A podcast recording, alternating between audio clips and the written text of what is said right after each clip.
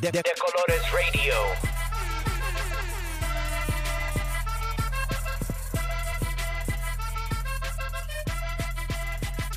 De, de Colores Radio. Live from the Oak Cliff Cultural Center, it's Decolores Radio. That's so cute. I like it. Hello, ¿cómo están? This is De Colores Radio. This is episode 12. Thank you as always for listening. I'm your host, Eva Arreguin, and with me is the always beautiful Rafael Tamayo. howdy. Thank you for that You're intro. beautiful. Okay, okay, okay. So, how are we doing? What have you been up to? What's going on? Uh, you know what's good? Been at the fair like every other day. No, you haven't. Holding down with $30 chicken nuggets. Shut up. You got one a week because that's all we could afford. Have you? How many times have you been? Um, I've only been twice. Wow, Mister, I go every day with my I family. know. I and try, well, heartfelt. opening day's traditional, but it started raining. Did you go opening day? I didn't. Oh, because it rained. So you know, went with my nephews. Cute. Uh, I like them. and yeah, they're nice. And so this They're year was different. people. Uh, my sister-in-law, uh, I also Sandra, like her. Shout out. Yeah, no, Love she's you. real cool. She's mad cool. She's good people, and you know, aside from the fact that I have to say that because she's family, she's actually She's- cool people. no, she like literally sends me DMs, and I love her for it. Oh, word. she slides in, I slide in hers. It's beautiful. no, she's good people's. Uh, and so uh, we went with them, and she was saying she was like, "Yeah, this is actually a good year because we're not all over the place because the boys are actually manageable this time right? They can like And so- walk and Yeah, and so it was it was really fun. And then um, I went with my brother and my mother to see La Mafia, Didn't invite and me. so I did, but y'all weren't available. You, you weren't didn't available. tell me that day. I did. Yes, I did. I told you when we we, can were bet cold money. bet. I just You- got that text, that Snapchat. Don't don't even I trip didn't because even you get the were in Snapchat. Austin. I You were being mad cool, like riding bikes and looking at the nobody bags. offer to pay for fly from up under the bridge. Huh? I You didn't to offer to pay for my thirty dollar chicken nugget. I had I'm, I put it on layaway, so it'll be Ew, ready. that's all. It's gonna be all dry. No, I put my down payment down. I was like, yo, let me put twenty on it, and then when we Oh, come back, Jesus. I'll just- I'll just Anyways, we uh-huh. had Gray Space, Black Lives Matter, our third art show recently. That was Yes. dope. Thank you to the artists. Shout yeah, out no. to all the artists. It was a really. I, I always get nervous before the art show. You always do. I always do. I, just said do. this to Tisha. So okay, Oh my god, you about to like? I'm about to put our fearless leader Eva on blast. this is fine. It's So- fine. I'm already that burning dog. So. Tisha Creer, one of the program coordinators here at the Oak Cliff Cultural Center, who is also an amazing person and does amazing We'll things get her around on the show city. one day. Yeah, we need to get her on here. But um, she came by for the show and she was like, "Man, this is crazy! Like, this is dope. This is the city doing this." And Decolo- like we have De Colores's back. Like we're supporting De Colores and everything that De Colores is about. And so I, of course, took this as an opportunity to brag about what De Colores, you know, is is made up of. And I was like, yeah, you know, it's crazy when you think about some of the things that you do as part of what our directive is at the Oak Cliff Cultural Center, mm-hmm. but then the team that we have in Decolotus. And I was like, it's crazy because that from that conversation with Pat, I realized that we had to do something.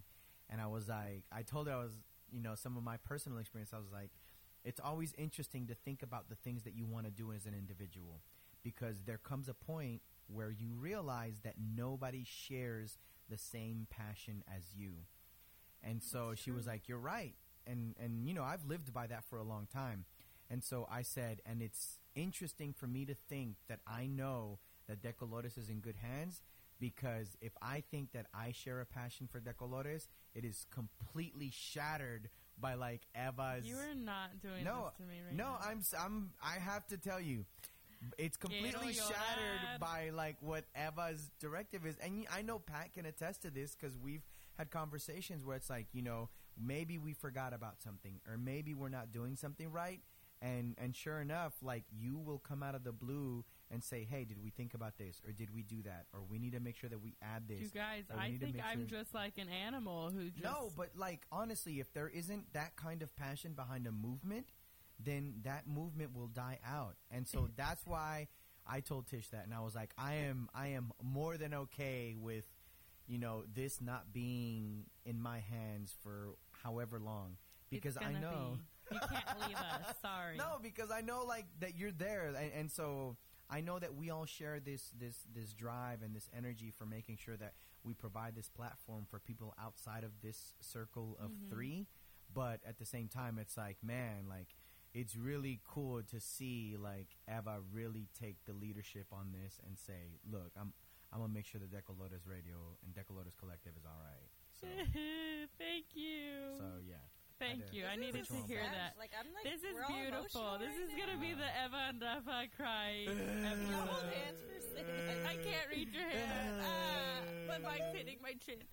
Okay, thank you. That means a lot. I uh, obviously couldn't do it without either one of you. And um, really, I just want to shout out the artists because this is a hard subject to cover, and some of that work is is super super. All of it really is is very powerful, very deep, and um, it's so awesome to just see the feedback and and see, anytime I see people show up, I'm like, oh hell yeah! like I'm always a little shook. I'm like, oh shit, people are coming in here. Here. So it's really awesome. So shout out to everyone we met there. Uh, Miguel and Jasmine, it was amazing talking to you. Ah, yes, y'all the were homie Mikey. y'all were so dope. And and Richard, Ivan, Cynthia from Cabronas y en Chingonas. I probably fucked that up. I'm sorry. chingonas. No, you got it right. That's a great podcast. Also Dallas based. Shout out to them. Thank you for coming through.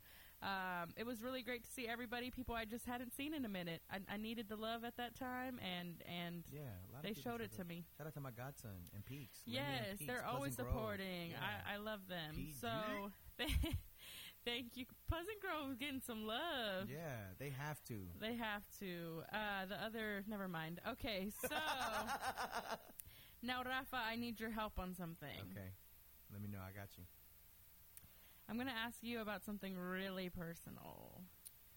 Dang it. We're going to jump right into it. It's time for us to really get your insight into your personal energy, All right, I gotta breathe. into how you are feeling right now, I can breathe. Into the reality of your existence. I can breathe. That's right. We're going to translate our feelings in the best way we know how. Memes. Yes. It's time for meme mood. I don't know if people hate that or love it, but I go for it every time. You got I- a meme for us today, Rafa? I do.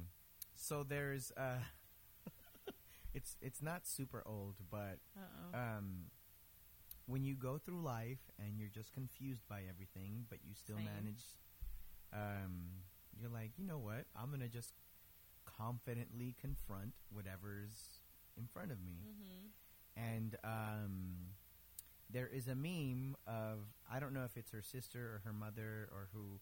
Um, I think it's a sister, but it's a girl who's learning to read, and she can't pronounce the word "who,". And so she tries to spell it out, and she's like, "wha ha ah," and she I goes, haven't seen "What? You haven't seen, it? I'll, I'll play it, but It we'll have to sounds make sure that we use the sound." Let me but see. This is old. Oh my god! She's like really struggling. and so that's what I feel like. I'll play. you feel for like you're a wah. Yeah, I feel like I'm the per- the, the little girl reading the. Ah, what? What does that say, Anaya? That mother is stressed. No. What? Lord Jesus. And so I feel like I'm looking at the word "who," but saying "wah." Wah. Damn, it's not, that's like really deep. Like I might it's deep. actually need to. Yeah, like Dig this, in this there. young child embodies like my outlook on The everything. Creation. Yeah, what? wow, That's me. that's so silly. So yesterday, Pat was like, "Eva, please make this your me mood," and I was like, "You know what, bench? I hadn't thought of that." So she didn't that, said, but I'm glad. but that's what I thought. Okay, I was working, so I was a little bit distracted. But she was like, "Make your me mood, Princess Nokia." Throwing soup on a guy on the subway for being racist, and I was like, "That's pretty cool." Hot soup, getting them racist. that hot potato soup. hot potatoes got good consistency for the races. In case y'all ain't feeling like throwing hands, throw that soup. So that's kind of what I want my me mood. But like while sitting here, I was like, you know who I really am. This is sad. I shouldn't even bring this up. Uh-oh. It's not even a meme. It's not even funny to me. But there's this picture that was posted yesterday. It was so weird. It was Drake in the hospital with Odell after he fucking fucked himself up, and he's just Who, posted Drake up with or him. Odell? Boy, no, Odell. can I get some props on that? Somebody No. laugh None- none of us, we just No. gave us a I know. I'm, I'm heartbroken for Odell, okay? But anyways, I feel like Odell because like I've been through some shit, but I got my friends to the side. Y'all gonna help me get through this, and also I just feel fucking awful for Odell. So I do too. Like he, I can't That see any more of the cleats that he has. you are so fucked made. up. He's, you know, he loves that game so much, and people just call him a baby and this and that. I'm proud of him for showing Oh, his yeah. fucking feelings. no, Show your feelings, no. boo. Props, Cry. yeah. Do your he thing. cares about okay, the no. game. I, I have no doubt that he's like a passionate. I know this is a shocker. Let me just Uh-oh. before we stop Uh oh. that women can know sports. No, wait. What? I know, I know, I know who You're Odell is. You're I lying. to know me. that what happened. This is love untrue. Spoiler alert: We can fucking Fake do it too. That's fake no, news. this is so stupid. We're gonna. Yeah, no, I'm kidding. But yes. yes. Yeah, no, I understand. Like I know I Odell's dope. He is talented, he's a good player, whatever. But I will not get beyond the fact that he plays for the New York Giants. Right. That's So where it's people nothing have a problem. personal. That I can understand. It's but nothing personal. I like I So, uh, honestly hope he gets better and th- that's real whack. Like I saw the game and I saw him getting hurt and that, that hurt. that I've broken so both of my ankles before. Ugh. Yeah, so I yeah, like I feel bad. The saddest part to me was the fact The that cleats. I won't be able to see any of the more any more of the custom He cleats has, he has. that means he has game. better more time to design though. Think about it. Well, He'll be like or he Frida. has more He'll time to- create more cleats in his bed while recovering. True. He'll call up Supreme, who got bought out, and now they're worth a billion dollars. Be like, Yo, Jesus Supreme. Christ! I didn't yeah, know no, that. they got bought out by some firm or some oh, investment, whatever. Of course. Yeah. So that's our meme moods for today. It kind of extended into some of our juice topics. uh, that is our meme mood. We'd also like to uh, briefly extend our condolences to all who have died in the face of gun violence. This is like super serious subject, Yeah. uh, but this country needs gun control, and there's no other way to say it. Uh, I want y'all to recognize, if you haven't already, how this gunman, this mon- monster, is able to have a personality and a life. He's he's been personified already, and and that's what white privilege is. Um, it is a horrific accident, obviously, but the way he has a heart and you know already just naturally gets a better treatment. They won't even call him a terrorist. Just Yeah. stuff like that. Those connections that they they don't do when it comes to how people of color get treated. So I just want y'all to recognize that and recognize that we have to change policy and that the power is in the people Yeah, that's true. because this shit's gonna keep happening Yeah, and, and and it shouldn't people shouldn't go out and buy more guns because they think their guns are going to be taken away. That's not how this works. That's yeah, insanity. like there's a difference between you know understanding your constitutional right and then going overboard. Like there was, I saw something where they described him as nothing irregular, but he had bought you know high capacity automatic. So so many, and it was like, well, at, at some point you need to really evaluate what it is, and so at the end of the day, like you know, we are a podcast that focuses on on marginalized communities and people of color, but that in no way means that we're not, you know, empathetic to understanding what really needs to change in our society. And so people were expressing a lot of opinions on how this needed to be approached because of, you know, it being a country music festival and the majority of people being white and the the, the shooter being white and it's like look you know we, we, we understand and we know that there's a lot of nuances and you can tell by the way that this person is treated in the media versus if someone who Oh, abso- was, i was mean just like color, what we were talking about you know the first fuck i'm fucking up. I think i'm drunk no but basically what i'm saying is anytime a black man is shot they get they find every trace of Yeah. every little thing. Like, Yeah, the way he's described, like you know, I don't know how many times and I saw that's that not an option. he was, he, you know, it came as a surprise because he was such a, you know, a, a kind-hearted Yeah, no, that's individual and all this bullshit. stuff. And so it's like, all right, we get it, but this motherfucker still killed all these people Yes. and injured so many people. So So- at the end of the day, like we understand the value of life, like it to to to to people that know what's going on. Like people died, so you know, condolences to the family, to the to the lives affected, to everybody. Like you know, it doesn't matter what color you are. Like you were affected by something that needs to be addressed. And there's nuances hidden in that. That I say, mean, and that's what gets treating- scary because then it's like the NRA funds a lot of the conservative, Yeah. all this bullshit. There's a lot of ugly political bullshit, Yeah, but so- we didn't want to jump too much into that, so we're gonna jump into the juice if there's nothing yeah. else. No, no, no. You're right. All Yeah. right, so for the juice, it's officially time for el jugo, the juice. I have several people that kind of like when I'm hanging out with them now. Anytime anything like extra comes in or some gossip, they're like el jugo, juice, nudge, jugo." nudge, the juice, and I'm like, okay, bitches, y'all listen to my podcast. Thank you, I love you. What what you got now? Feed it to me. Yeah. So I love when people say that, but um, let's see. How do I put this simply? Women are being attacked. The patriarchy is fucking real in every single real out aspect of the word. So first, I, I could be wrong, but at first I saw like women's birth control. There was a lot of talk around that because fucking 45 was like, nah, companies don't have to take care of that shit. How? How are you going to do that? How is this still a debate? How can women still not have control over their bodies or what they put into their bodies? Like, so first it's that shit. So I'm going to attack all this shit because all these things have similar things in common, and that is misogyny. And misogyny's hatred of women or the ugliness basically towards women. Um, so there's that. So that's obvious misogyny where we're we're not even allowed to fucking decide what to do with our bodies because men still run this planet. Then we got Cam Newton, motherfucker. I know you ain't talking. You can't even stick up for your people, He my should, friend. He should know better. And you're gonna act like women really? Haha! I just think it's funny she said that because we can't know sports, Like, motherfucker. yo, even if your mama you- didn't raise you right, boy. Even if you feel that way, you should know better to keep your mouth shut, bruh. Okay. Uh, this is what I Let me don't want. You know what? I'd them, rather these beat 'em. dudes out themselves as sexist pieces of shit, though, think because so? most men think like this. It's real. You can't tell me your friends don't think that I don't know shit. And I might joke about it on here, but we grew up watching sports. Yeah. I've had guys that literally have tested me to ask me about basketball Yeah, players, it's football not players, fucking and I'm just cool, like, oh, because I wanted to work. in Literally, sports. as a woman, Yeah, like no, you I- have to, you have to know how to navigate this. no, no, no, shit, no. Yeah, I get that part. Like. I'll, I'll be the first one to tell you, like, some of you know.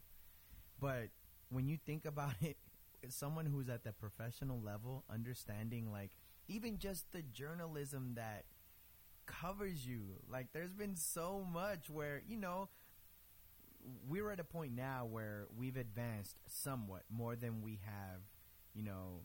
I think we've advanced at a faster rate than we were in the past, like, you know, 20, 30 years Mhm. before, you know, the 2000 era or whatever. But, like, it's it's funny to me to think that he still approaches it in that way. A person of, of his caliber, of his understanding, and a person that came to be where he is at now, like, still manages to say something like that. Like, I get it if someone that I'm hooping with on the weekends and you know they're from around the way and they're not like super involved in sports has an opinion that doesn't really make sense about a woman having an opinion on sports but when you're Cam Newton of the Panthers Right, but that's the thing is that like men let their homies get away with that shit. Like the way that works, the way that like sexism is so prominent and it's so just allowed. It's just okay. And and now we're finally we've been tired of it.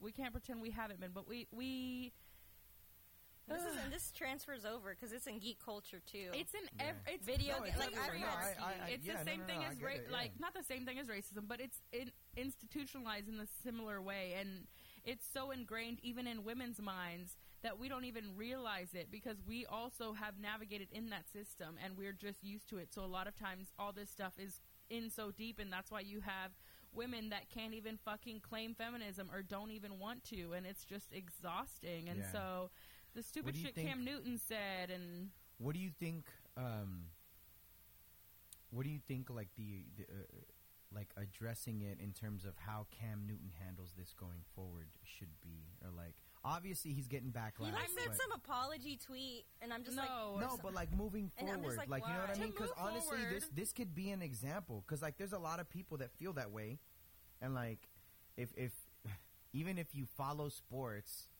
and you don't follow it in terms of reporting or like ESPN or Fox or any of that, like, I mean, you'd have to be completely ignorant to not realize that there's women voices covering these things. right. But in terms of people that stand in the same position as Cam Newton, thinking that something like that is funny, like how do you think that'll be pivotal in the way that, like, I mean, everything to me starts with learning. right? Yeah. with with education if you don't know the woman's struggle and you don't know the woman's movement or the womanist movement or any of these movements the chicano m- women's movement any of it if you don't know this you're not gonna fucking learn if you don't go seek it out because guess what they're not gonna fucking teach you because who's running every institution Yeah. old white men they don't care about women they don't care. Old white women didn't even wo- vote for a fucking white woman. Come on now. Like, this shit is real. It's deep. It's embedded. And the fact that all these headlines this week were about shit targeting women or against women or abusing women, it's exhaust. Like, literally, it's exhausting. Like, I sound like Edward James Olmos and Selena right now. so then It's there's also like, there's this little, not little, it's That not an okay small, but all these things, shut up.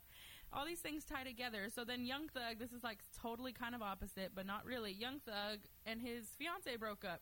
He starts threatening her. All this shit is violence against women. And it's the shit that women get killed for because men are allowed to.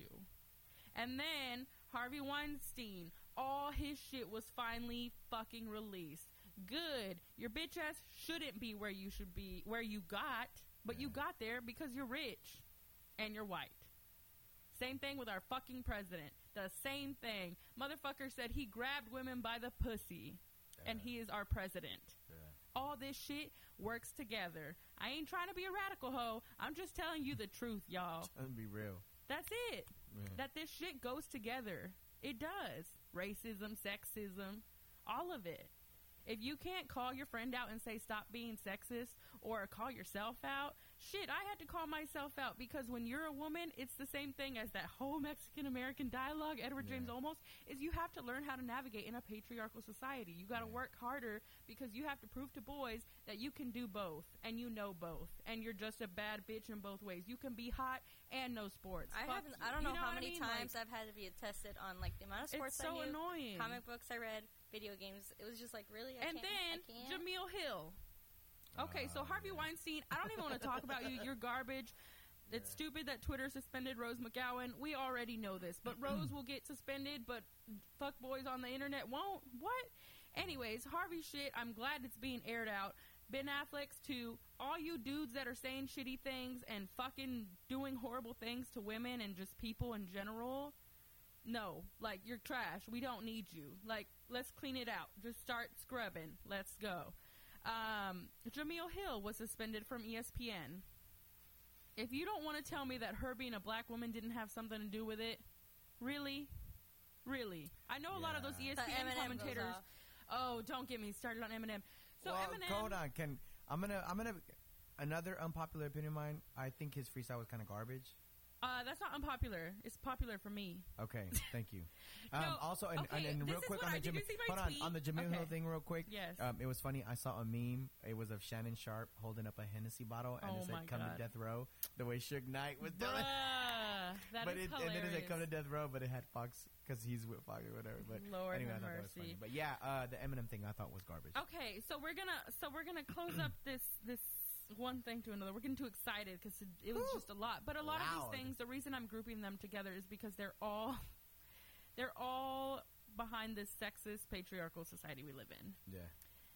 And I know we've mentioned it, and and and these things, like I said, they all work together. So Jemele Hill got suspended from ESPN because she said the stuff on Jerry Jones. because she w- kept it real. It don't even matter. She just kept it real, and that's it. She got Yeah. suspended. Um, so that stuff is all just so exhausting. And then now these people, like with Eminem. Okay, my tweet. I this is how I felt. I felt like he was giving like a monologue that a teen boy will give in like twenty years in a play. I haven't watched it yet, so I don't even know. Like all he's like, okay. Also, Eminem is a fucking abuser. Like y'all are gonna act like he's not a piece of shit too. Anyways, I'm glad he like woke y'all little white people up, and you woke your little favorite whatever. Yeah. Speaking of I that, mean, did y'all see the tweets of the like the white kids that were like in a Reddit that were like, I, I, I'm an Eminem fan, but I voted for Trump, or I'm a Trump supporter, and like all there was like a whole thread of them saying like, I'm gonna still listen to Eminem. My family, we I, all if you voted. I was told like, me y'all that Trump supporters didn't like Eminem, I would laugh because they love Eminem. That's their like It god. was just Yeah. like they were like, we're not gonna stop being a fan. Oh yeah, I remember back in the day, I was talking to, to a white couple about hip hop and rap and what it meant to me, and you know that's my life. right. And so they were like, "Yeah, you know, but it's really cool to see like who's the best rapper in hip hop, Eminem." And I was like, "Bitch, shut the fuck Uh, up." uh, that, I don't. I can't. You know, we talked about Eminem. The oh no, we didn't talk about Eminem the first. he's episode. not in my top five or He's top not 10, in my top or hundred. top twenty. or, yeah. well, there you go. I mean, he's good. Like to me, as an MC, I, I respect his talent, but he's not in my top five, ten, or twenty. Sorry. So uh, I think people give him a lot of credit, extra credit because he's white, and I personally just have never liked his voice. And Mm. so, like, I'm a big like on, when it comes to rap, like your voice is a lot for me. Yeah. just the sound of your voice.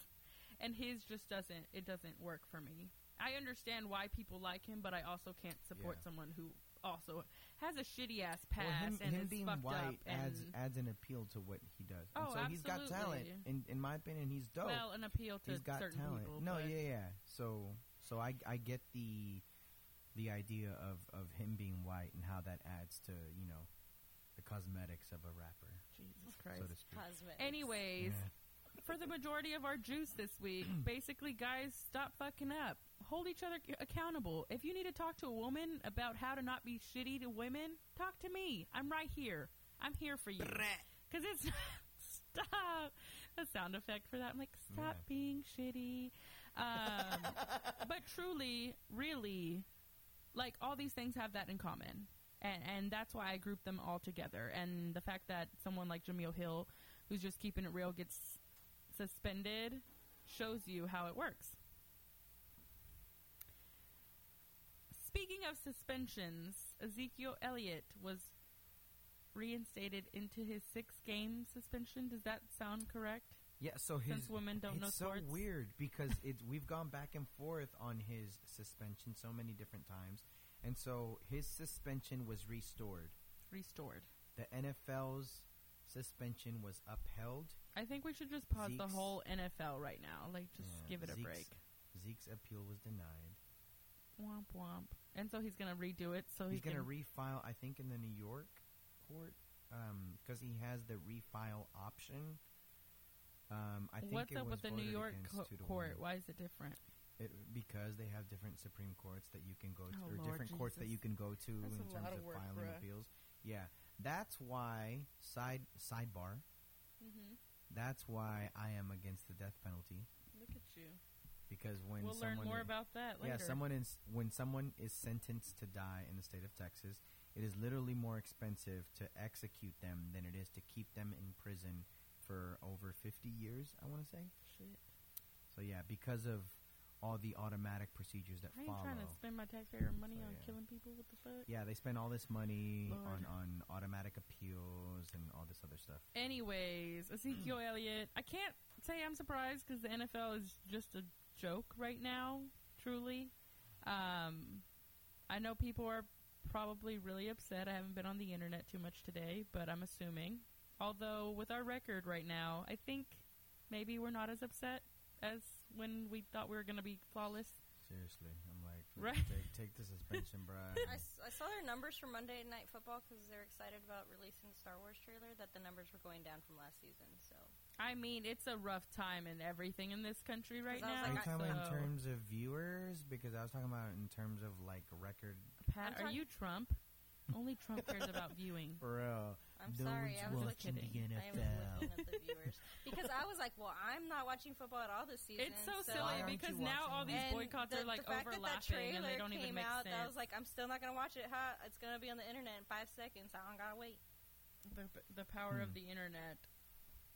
So before we jump into the Star Wars that we skipped ahead to with Pat, Sorry, get excited. Star Wars. Star Wars. Uh, the USA didn't make the World Cup, and I just think that's funny. I don't actually care That's very what my dad said when it happened. Shout out to the girls team because y'all just been We won bad three. bitches forever. They're always gonna be best, but But it was since underpaid for it. 1986. Is that correct? 85. 86. That was I a good era. Bruh, that's a long time ago. N- It's not that long. Calm wow, you down, guys are so Eva. old. No, I'm not trying It to make. wasn't that long like, uh, ago. No, I'm just saying It was a that's a good long time era. ago for y'all to have not made it. But I don't It's not like we go far anyways.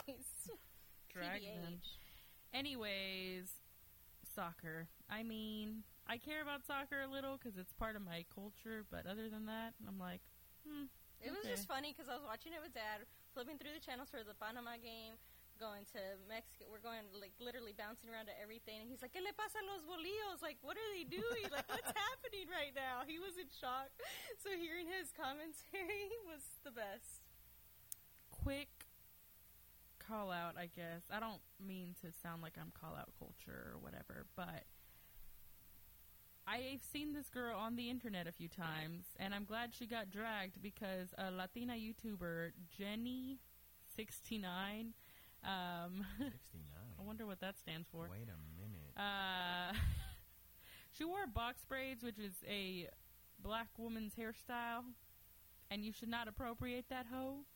So, shout out to the people that hopefully put her in her place, maybe, or got her to understand why she shouldn't fucking do that shit, because that's all we've been talking about the past few weeks, past few weeks, is appropriation, and you shouldn't be doing that shit. And you're a Latina woman with a fucking huge following. Like, do better. Uh, yeah. God yeah, damn I it. didn't. I didn't really see that, but that reminds me of like. Did you hear about the Jeremy Lin, Kenyon Martin thing? Yes, that was really Yeah. So Kenyon Martin tried to call that out looked Jeremy messy Lin. as hell too, though. I was like, Jeremy, what is you doing? I thought you graduated Like, from I know some- Harvard. I know, some people around the way could have.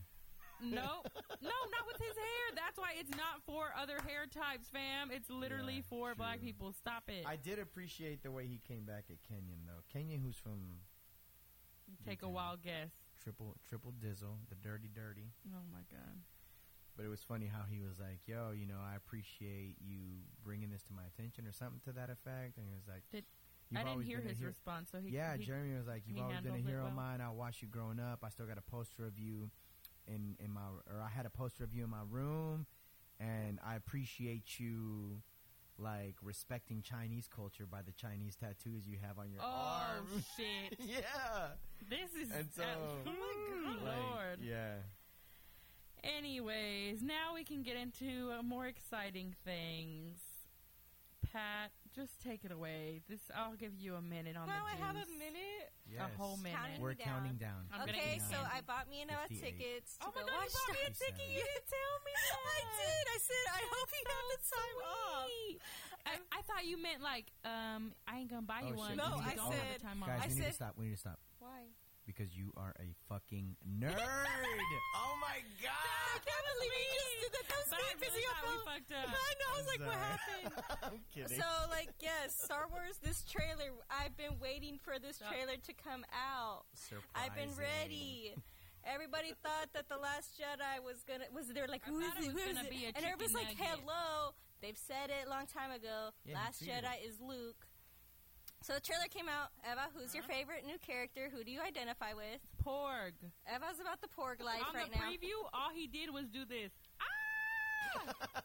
and and she felt gave her life, and she was ready. I'm poor, Um, poor so gang. December fifteenth, we'll be watching that. Uh, I'm super excited. I, I don't know how many times I've seen the previews, the trailer already. You got it on loop. I like changed everything at work to have Star Wars stuff on it. Oh my god! What a I think Pat fucking loves nerd. playing up the nerd, though. Yeah, she plays no, up the think- nerd. But I'm a nerd. I'm a nerd. We're all Okay. being I'm like, I'm like, I know. I was like, uh, I don't know We're where else. To go I with that. honestly I feel like a nerd too because I actually enjoy learning and like being. But she smart like. I'm I, I'm, Well, I'm that's not- thankful I'm thankful that Is Eva that like like, willingly comes to watch the movies with me like the last three years. she doesn't know what's going on. She just knows like the basics. I basics. don't know, She's but I watched go and I'm like, you know what? I cried and I don't know why. she was crying.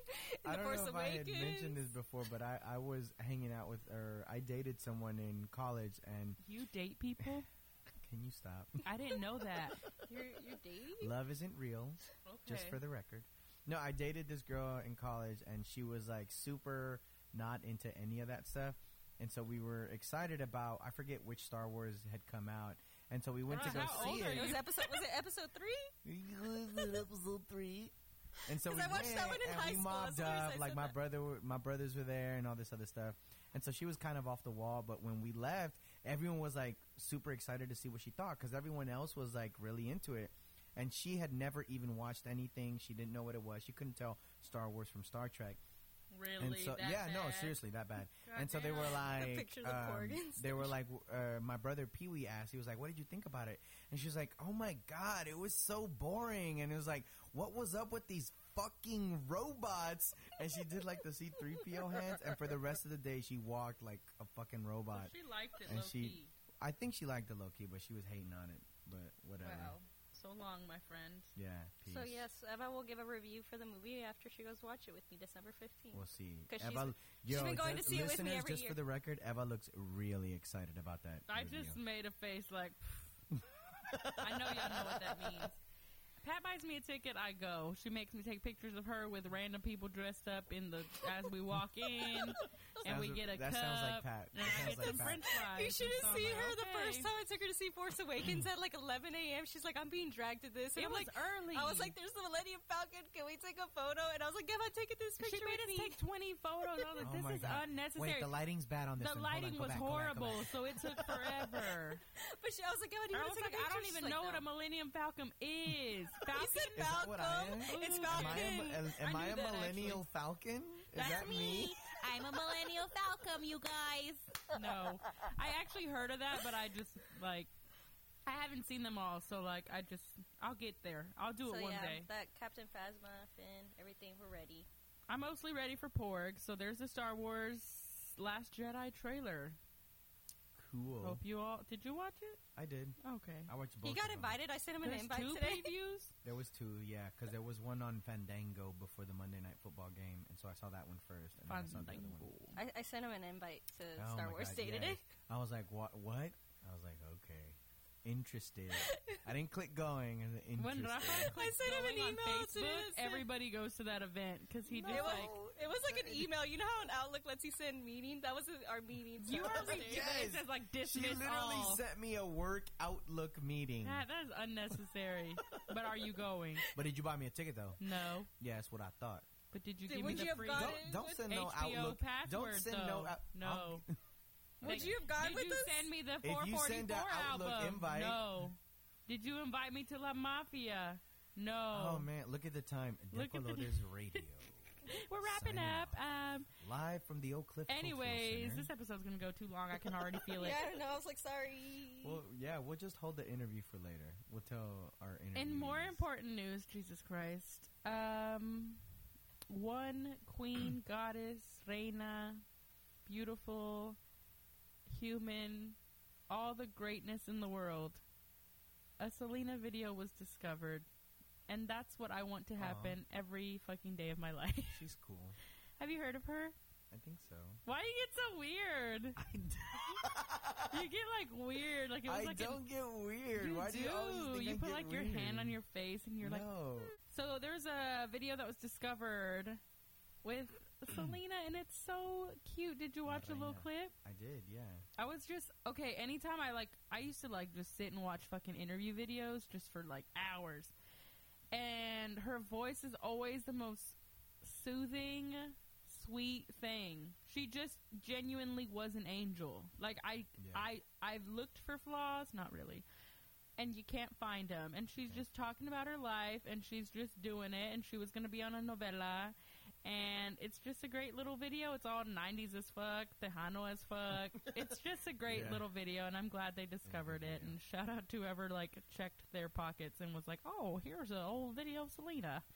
Um, as we wrap up the juice, and another important Mexican icon, legend. Oh my goodness! Make sure to yeah, we need accept. to. Yeah, I can't believe we. Yeah. I hope to How see all her? of you there. La 16 de Ruby it's Yeah. coming. is c- ap- quickly approaching yes. this I hope December. y'all all put y'all's interest on How Facebook. fucking funny was that though? The Oh my Quince de God, yeah. Ruby, like it was Yeah. hysterical. I watched it on TV. I They- watched so the- many fucking Faded videos. DJs played the party. no, just you saying. didn't. Yeah, Shut we up. did. I would have been there too. y'all rode in in the horse. but I thought it was so funny. I.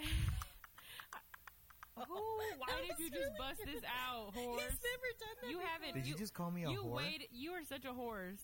Oh. You waited Yeah. 12 episodes to pull that out, all Sorry. Monty Python style. Jesus. Oh, really? this episode is get real, taking real. such a fucking turn. What I feel like I surprise you all the time with stuff, random. I feel like crazy I know that I you, and then you do this. Anyways, I'm just excited for the 16th, sweet 16 Sweet 16. of yeah. Ruby. Yeah. So that is how we're wrapping up our juice this week. Chia. I actually am very excited to introduce who we're interviewing. Our guests are phenomenal people. Sara Mokuria Hello. and Anthony Island. Hello. I'm going to read a little bit about their bios. Sarah is a co founder of Mothers Against Police Brutality. She is highly sought after. And a, a highly sought after educator, community organizer, project manager, and facilitator. Mokuria is a Dallas native and is committed to helping her city become a beacon of racial and economic justice, Talk just like we Talk to 'em. just we like we like them. She holds a bachelor's degree from New School University and two master's degrees from Simmons College. Not one, but two. Deuce here. Mokuria works at the Associate Director for Leadership Initiatives with the Institute for Urban Policy Research at the University of Texas at Dallas, where she brings high level experience in project management, program design, and community engagement, combined with lifelong passions for justice, equity, and arts and culture. She. She's uh, putting her finger, pointing her finger down her mouth because she's know, not we letting me brag we on went her. in on this on how we would present this bio for a few minutes. It's a bio, y'all. I- no, I'm not even Yo, finished. if you need a, a template for a bio, listen up. She has worked as a local coordinator for the Race Forward Facing Race Conference and Alternate Routes Route Weekend, which I've heard about and I've heard it's amazing. Project manager for Translation Vickery Meadow, board member at the Dallas Peace Center, and co creator of When Race Becomes Real The Next Generation Speaks. Mokuria has taught both high school and college at the University of Texas at Dallas. Currently, she serves on the International Mechanism Coordinating Committee for the U.S. Human Rights Network. What y'all know about all that? What What y'all y'all- what know? y'all We're know? gonna find out. If you ain't doing something with your life, you, you better. You can have one of my things. right? Anthony. Anthony is a native of Louisiana. He attended the University of Louisiana at Monroe and Southern University Law Center in Baton Rouge. Afterwards, Anthony received his Master of Laws in Litigation and Dispute Resolution from George Washington University Law School in Washington, D.C. Boy, that's a mouthful. Woo! Less than 2% of all attorneys in the United States receive that type of degree. Look at you. You got some stuff, too. After six years as an assistant district attorney, Anthony handled over a 1,000 felony and misdemeanor cases and tried over 100 cases. He went on to co found his own criminal defense and personal injury law firm and ran a county wide campaign for a du- judicial bench.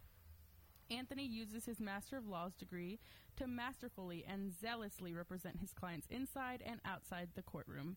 He has had a number of big figure settlements in his illustrious career and continues to fight every day for each of his clients.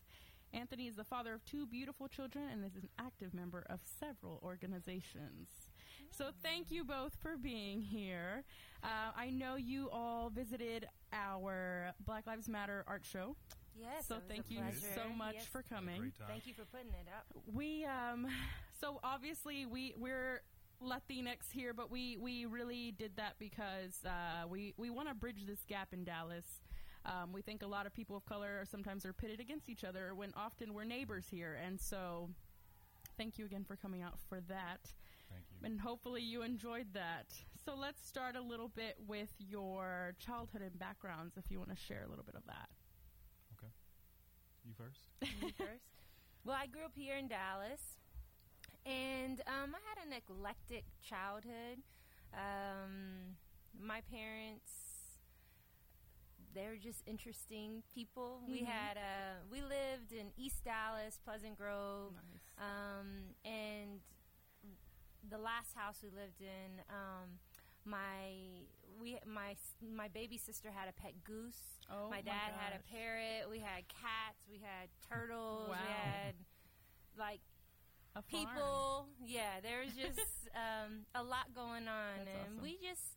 I don't know. We it was a I would say it was a magical childhood for the most part. Um, my my parents took advantage of um, all the different happenings that were going on. So we would go to a lot of different cultural events, and we'd just be the random um, biracial family at like Walking Chinese in. New Oh, Year's, how at the powwows, at like just everywhere. We were just Mm-hmm. always in the mix, and um, so you know, I I enjoyed it for the most part. Um, I guess you want me to keep going? Go for it. Y'all can- like- well, but then you know, um, then tragedy struck. No, liter- it did, but Mhm. I, I said it in a really dramatic way. But my um, my father was killed by police when I was ten, and um, so that really was a big shift in my childhood, and and one of the reasons why I co-founded Mothers Against Police Brutality. So our our I, I would I remember months before my dad was killed Mhm. walking down the middle of the street and we lived on a cul-de-sac and thinking like we never had a fire only my Wow. bike was stolen you know like my there was nothing that ever nothing bad ever happened to us Mhm. and then I felt like I created that curse by saying that Yes, you- because like you said that and that energy. yeah, and that energy came. Um, so I, I would say from that, like from ten on, I was different than from Oh, one to yeah, ten. I would imagine so. That's- um, I don't know. Do you? I Is don't it- mean to get too into it. We don't Yeah. have to. We don't have to at all if you don't want to. But like processing that at such a young age, knowing that like the police were capable of doing that. I didn't even. I wasn't even really able to process like the whole police side of it. Mhm. It was At just that your, age, It was it your was- dad. I mean, because I witnessed it. They Mhm. did, Oh, it happened in our house. We all in front of all of us, and so I, for me, the way it played out was anger. So Mhm. anger became my first emotion. So I was just a very angry person and Mhm. very. I just didn't want to connect with people, and and so that anger lasted for years, and it just built. Mhm. Um, and it wasn't really until teenage years, like 16, 17, 18, that I started being able to proce- process beyond the anger. Like, Mhm. where is the anger coming from? The sadness, yeah, what I've ex- the process. right, what I've experienced, and um, and then even now, even into adulthood, being Mhm. able to talk about it and explain it and and connect it to um, police brutality in, in the country because uh, especially so in the 90s and still to this day there's so much shame that's put on you you know for we're not allowed to be honest about what our families are going through Right. my dad um, was on he was he had smoked weed that was laced with PCP and he had he was um, he was drinking that night so Mhm. automatically that mean you know a lot of people think oh against well, him. well yeah like oh it's justified because Mhm. you know nobody's families use drugs nobody's families drink and so we we're taught to sh- be ashamed of um, the struggles that we deal with instead of acknowledging well he was a black man in america who was used to being harassed Mm-hmm. their mental health is stigmatized so he was Absolutely. self-medicating you know and i didn't have the ability or the language to talk about those things Right. So it was just anger i was just an angry Mm-hmm. I mean, girl. and how would you when this whole system is not set up to even understand those things? Right. And it's, I, I, for me personally, it feels like we're just now starting to kind of have a conversation about these things. and even being able to support kids like by the grace of god i went to school before kids were criminalized so, you know that happened while i was going into the high school like the three strikes when you were in school and the drug free zone all of that Gosh. stuff if i went to school like if the little girl i was was going to school today i would have been in alternative school i would have been kicked out because i was a raging mess but Wow. people and I, it's a privilege in some ways that um, I'm racially ambiguous. I'm sure, you know, people took to me and they supported me. Whereas if I were darker, if I were a boy, if I were bigger, if there are all these different factors, maybe I wouldn't have gotten the same support Right. that I got. But and if I had gone to school in a time where as um, soon as you do something, the you're minute out. you do something, you're out. Because I was, I, I mean, like I was testing every line, you know, Mm-hmm. and I remember actually, well, Arts Magnet. Um, Mm-hmm. Up until in Arts Magnet, I was still a mess. Um, what was what was her name? Now I can't even remember her name. Over the arts department with blonde you hair. Smith. Rafa? Yeah, Louise Smith. How One did you day, know already? You yeah, were ready no, Louise. Smith. I couldn't remember her name. She, I was in like makeup class one day, and she was like, she grabbed me and Oh, she started shaking me. She's like, one day it will all come back to you, and I was like, oh my god, like is she cursing me? I am literally. I'm scared of Louise right now, and it's No. No, she was so No, no, no. sweet. She's No, the yeah, yeah, sweetest yeah. woman Oh, in the world. But that just tells you how bad I was.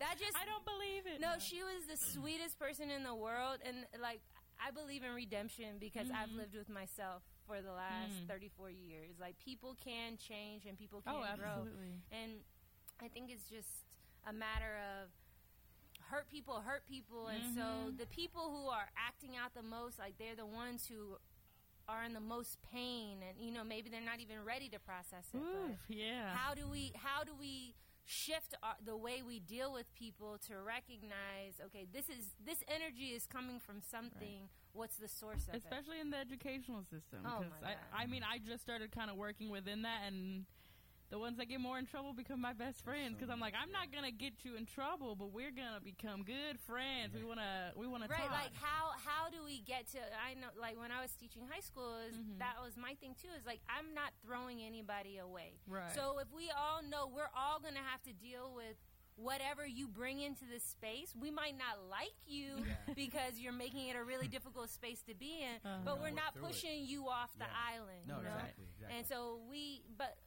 we don't we tr- we have such a subtractive culture oh Mhm. you know you're not fully able-bodied you have to go Boom, down yeah. a you know closed. down in the closet Yeah. or if you you know all these different ways or all these different reasons why we tell people they're not worthy to be part of community hmm and and really I think the beauty of this moment is we're getting to a place like you said earlier where people are saying no I have the Mhm. right to be here in my full self the way I am To and be we as a society and yeah loved and understood. So we're gonna jump to Anthony Yeah. because Sorry we about get that. we're no we're gonna talk about top that Anthony I mean, he said, what is it? The two percent of, Yeah, of the top people that don't pass this test. Oh yeah. So yeah. tell us, tell us more Light about your background. So you're not a Dallas native. I am not a Dallas. we native, love no. talking to non-Dallas natives because we like to the, for them to expose us. Yeah. Like we need to hear it because that's how we need to grow as a city. Yeah. Well. so so tell us about it. Well, I'll say this. Um, yeah, I am from Louisiana, born and raised there. Um, you know, as far as my childhood was concerned, you know, me coming from from Monroe, Louisiana, which is in the uh, northern part. A lot Mhm. of people don't know about Monroe, but um, like where I came from, where I grew up, it was um, it was black and white. mm-hmm. Uh, there were I did I don't think I met any any Asians or um, any Hispanics or Latinos um, while I was there. Like that's how it was at, at that Mhm. time when I was growing up. So when I moved to Dallas, it was a different, it was a completely different experience for me. I would Um, imagine so. To But I mean, I mean, don't get me wrong. Don't get me wrong. Uh, when I was when I was growing up, uh, I do have family here, so I would come here from time to time and visit, and and um, uh, and I always liked it here. Uh, you know, it was it was big, it was huge. Um, it was just like it, to me, it just seemed like so much opportunity here in Dallas. Right. Um, but as far as my, my childhood was concerned, um, family was good. Um, mom and dad both worked hard, uh, both educated. Um, and I respected it because my parents always promoted education, and that's that's the reason why I, I, I, I have the degrees I have and the position I'm in right now is because of my parents. Um, my dad, they both went to Alcorn State in Mississippi. They're they're from Mississippi. I'm the only person born in, in Louisiana in my family. Um, my mom, however, uh, I think she's the one who really inspired me because my mom grew up uh, during that era when you know everybody picked cotton and you know they didn't go to school until November December. That's when they started school. Everybody else started in August. They started in November December. My mom, you know, pushed herself through school. Uh, they made it. She made up classes, and she ultimately went to college, but she didn't finish because um, my sister was was born. My older sister was born, so she didn't finish. Um, and so when after I was born, um, that's when she decided to go back to school, and she ultimately finished co- college. Now, my mom, uh, the thing about her is, I love her to death. oh, I'm scared. and you know she she she always promoted education. She always wanted me and my sister, my sister and I, to to be the best at whatever we did. You know, put our best foot forward. Um, I think it's uh, it was Dr. King that gave the uh, the, the um, analogy of if you can't be a, a tree, then be a bush. Uh, if you can't be a highway, then be a trail. Uh, if you can't be the sun, then be a star. It's not. It's not by your size that you win or, or fail, but it's be the best whoever you of whatever you are. And so that's that's how my mom was. She was like, if you're gonna be a ditch digger, be the best one you can be. um, and it was never about going to law school or doing X, Y, and Z. They just wanted us to be successful in whatever it is what we were doing. That's awesome. And so, um, yeah, as I got older, you know, I didn't, I wasn't into school. Uh, you know, when I as I got older, I was into sports, playing football and basketball and baseball, and so I stopped really like focusing in on education. Even though I was a smart kid, like I would, I would score high on all those standardized tests, but then in, in actual class, I would make D's and C's and sometimes F's. Um, and that's just how it was. And ultimately, when I graduated from high school, I had a 1.9 GPA. Wow. Yeah. That's something else that we should talk about. too, That at is. some That's so point, 'cause it's true. like, Like, how do we really gauge? Well, how do we really gauge the the you know Your everything? You know what I mean? Yeah. Yeah. no, I, I mean, Yeah. absolutely, because it's like if you don't have the passion for something specifically, but they think Mhm. you're dumb just because your GPA isn't good or that's not good, and I think especially in communities of color where it's Yeah. like they want your parents really Who want you to go to get school. into tag? Yeah. Exactly. Yeah, a lot of times it's about priorities. It's not about intelligence. It's about priorities. Because I used to read all the time. I mean, it, it, I knew a lot of information. I just didn't apply myself. Right. And so when I graduated from high school, my dad's like, "They let you graduate with 1.9? Like you can you You're can like, do yeah, that? Dad, That's I a thing." and uh, You sound like me. man. You sound yeah. like me. and so yeah, I graduated um, and got to college. Uh, went to you know Louisiana Monroe, and when I got to college, um, I actually did really well that first semester. I mean, by by my old standards, anyway. Uh, I, 1.9. I, I think that first semester I had like a two point five or something. Hey, my mom moving on up. Yeah, my mom's all happy, like yeah. um, and so then the second semester, I drop off. You know, I, I started kind of hanging out with my friends and dropped off. But uh, the the way that I turned things around was, I remember I came back that next year, and I took a class. It was a history class, uh, American history, matter of fact. And in that class, I learned um, that how how people thought of people like me that that had the same color skin that I had. It was a, a matter of fact, it was about we were talking about the Civil War, and it talked about, and I still have that book to this day. It's still Wow. highlighted. I still have that book to this day.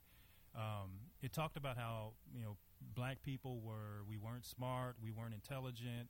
It talked about how the perception of us at that time during the 1860s was that you know, we were lascivious. We couldn't control our sexual tendencies. There, there were just all these things that, it- that that that were negative associated with with my race. And mm-hmm. so I remember looking at it like, like, is this what people really think of me? You know, and I I really had a moment where I thought about, okay, where are you, where do you want to be? Where are you going to go? Like, are you going to live the life where people look at you and they believe that you are those things? These stereotypes. Right, all those stereotypes. And I remember at that time, I made that, that decision. I said, you know what? I'm about to buckle down. I'm going to start studying. I'm going I'm to do this thing the right way. Wow. And in the class that I was in, it was a, a government class. And so what I had done, I decided to find the point out or, or pick out the smartest person, quote unquote, person in the mm-hmm, class mm-hmm. and just target them and just go ah. after them. Boom. And so um, that's what I did. Like I, I, I the, the guy's name was Larry. I don't remember his name. Ah, Larry. Larry. the he cucumber. was he was a smart guy in class. yeah, Larry. And so I remember studying my tail off, and Wow. um, just every every grade, every test that we had, I wanted to make sure that I got a better grade than he did, and I did. Larry, Larry. And from that point on, His name's Larry. his you name already was Larry. with your but name. Larry was I smart. know, He was he was a smart guy. um, Shout out Larry. yeah. So, but uh, what caused? What, so there was a sh- there was mentally you you like shifted you, yourself. Yeah, you said, "Hey, look, this is what I'm gonna do. Right. Like, I'm gonna I'm gonna equip myself with what I need to to make sure that I do better than this. This is the variable. Larry represents something. You know what I mean? Yeah, exactly. And yeah. so, like, obviously, you took it forward with you because now you're sitting here talking to us. You know, but Made but it. In a suit, Yeah. y'all. no, no, no. Like, for real, like, honestly, your your list of accomplishments is is more than admirable. But you know, there's there's so many people that don't get there mm-hmm. that Yeah. are unable to reach Well, that. and I think that Yeah. also reads to like I don't I could be talking nonsense, but just that representation and seeing what this country thinks of you and saying, "Oh my god, like basically fuck that shit. I'm Yeah. gonna do my thing cuz I know I can do better and Oh, my people yeah. are Yeah. better." I like mean, you that's talk about powerful. the mentality of people thinking when it comes to the race issue, you still have conversations where people are locked into this three fifths of a human being type of Mhm. Right. mentality, and it still affects people of color to this day. To this day, yeah. You're so right. yeah, You're right. So I, I'm just I'm interested to see like how, if, Let's if we're keep able going. to Power to pinpoint, you. yeah, like that shift, you know. yeah, it was. Let Larry run for president. Come on, Larry. Yeah, it Larry, was. run! I got you know. You know, I got and, the, and the, the thing is, is, it, and I realized, and I knew that it was there all that time because I mean, my mom, you know, growing up, she would always make like I got into trouble a lot. Mm-hmm. You know, I would do stupid things. I got into trouble, and so my mom, is punishment, she uh, read in a Jet magazine Oh uh, about gosh, Thurgood Marshall. Jet I think magaz- tomorrow the movie comes. out. Marshall, yeah. Yeah. So my mom read in a magazine about uh, how anytime he got into trouble, his mom would make him learn passages out of the Constitution of the Constitution. Oh Constitution. my god. And so that's what she started doing with me. When I would get into trouble, she would make me learn passages from the Constitution. Shout and out to Jet magazine. now I don't know. I don't remember it now, no. But at that time, I did, and and and that was kind of the basis for me wanting to become a lawyer. Yeah, I'm like she was setting you up for that. yeah, and I started learning more and more about Thurgood Marshall. So that was that was sort of my inspiration to go to law school. And I remember, matter of fact, even when I graduated from high school, um, I was um, you know looking at majors, and I decided I wanted to go into government pre law. mm-hmm. And my dad was like, "You barely got out of high school. You had a one point. Now you want to go to law school now? You You're know?" like, yeah, Dad. and that was part of kind of my motivation too. Is you know my dad didn't think that that I I was going to make it because of that, and I wanted to prove him wrong. Isn't that You know, unfortunate so- that we have those motivators too from our own family? My brother's uh, Pee Wee is like that. Uh huh. My, so growing up, he would always talk smack, and my mom's like, "Leave your younger brother alone. You're supposed Mm-hmm. to set an example." And he's like, "Fuck that! I'm teaching him the hard way." then you're like, I'm gonna show you. Yeah, I know. Yeah. They, Yeah, Like, yeah. Yeah. see my movie credits. Y'all ain't ready for that, Nicholas Oh, yeah, Radio. wait, we'll talk about that Oh, later. That's a secret. a little bit. It's not a secret. It's but not we're a talking secret about at all. Anthony right now. Anthony, let's go back. Um, Movie stars, lawyers. So anyway, yeah. After um, after I, I, I buckled down and started targeting La- Larry. um, That's gonna be synonymous Yeah. for Next like week, basic we're talking white to Larry. Next week, our forever. interviews with Larry. Yeah. Just so y'all know. well, I gotta There were a lot Larry. of Larrys in the street the other find day. Larry. Um, but yeah, I started making straight A's after that. Um, and Wow. Yeah, well, I'll tell y'all th- this quick thing too. I made my mom promise me. I said, "Mom, if I if I make straight A's, will you buy me this?" Like this. That, that was at the time when uh, Oh my gosh. I'm- compact computers had, they, like they were all the, the, the craze at the time. the rage. I was like, yeah." and so I said, "Mom, if I make straight A's, will you buy me this this computer?" And it was at the time I think it was like twelve hundred dollars. My mom Yeah. like, "Sure, yeah, I'll I'll get you whatever you want. You make straight A's, you know." And I made straight A's, and she, she was like, "Darn, I gotta buy." him so a you're a great competitor then. You're Oh, out yeah. to win. Oh yeah, when people tell me I can't do something, I do it. Uh, that's just how I You am. So. can't give us five hundred. Please. uh, Right now. Where's my checkbook? check? Where's my checkbook? Um, but yeah, so after that, I uh, yeah I buckled down, started doing well in school, uh, got into law school, went to Southern in Baton Rouge, and um, I mean, kind of the, the the rest is history, as they say. You know, got on at the DA's office, worked there for a while, um, and that was a really good experience for me too because um, it really taught me. You know, especially coming from smaller schools, like Southern is a smaller school. George Washington is different, but um, you know, a lot of people put these uh, stigmatisms on smaller schools, especially like HBCUs, and so they feel like, oh, these, you know, the students coming out of the, out of those schools aren't as smart, they aren't as good. And working at the DA's office, I got hired there, and I realized that I'm just as good as anybody, uh, you know, from any other school. We've had people, we have people from SMU, we have people from UT, from um, I think they have a few people from Harvard that, that were there Wow. and I was able to hold my weight Yeah, you're like, I'm good. among all of them. So That's yeah, I mean it, that that was really uh, inspiration it's inspirational for me too. So I want to know how many of those other people read uh, passages of in the Constitution. you know. yeah, that's what I Shout want. out Jet Magazine. That's amazing. wow. So then, right now, you're you are currently yeah, right now I uh, have my own law firm. Well, I'm partnered with uh, Nigel Redmond. Uh, we uh, have a law firm called Redmond and Island PLLC here in Dallas. Uh, we've we've been up and running for about a year or so. We've been together for longer than that, but we Mhm. decided to officially get together about a year ago. congrats. and That's we've been doing a great job um, trying to help people.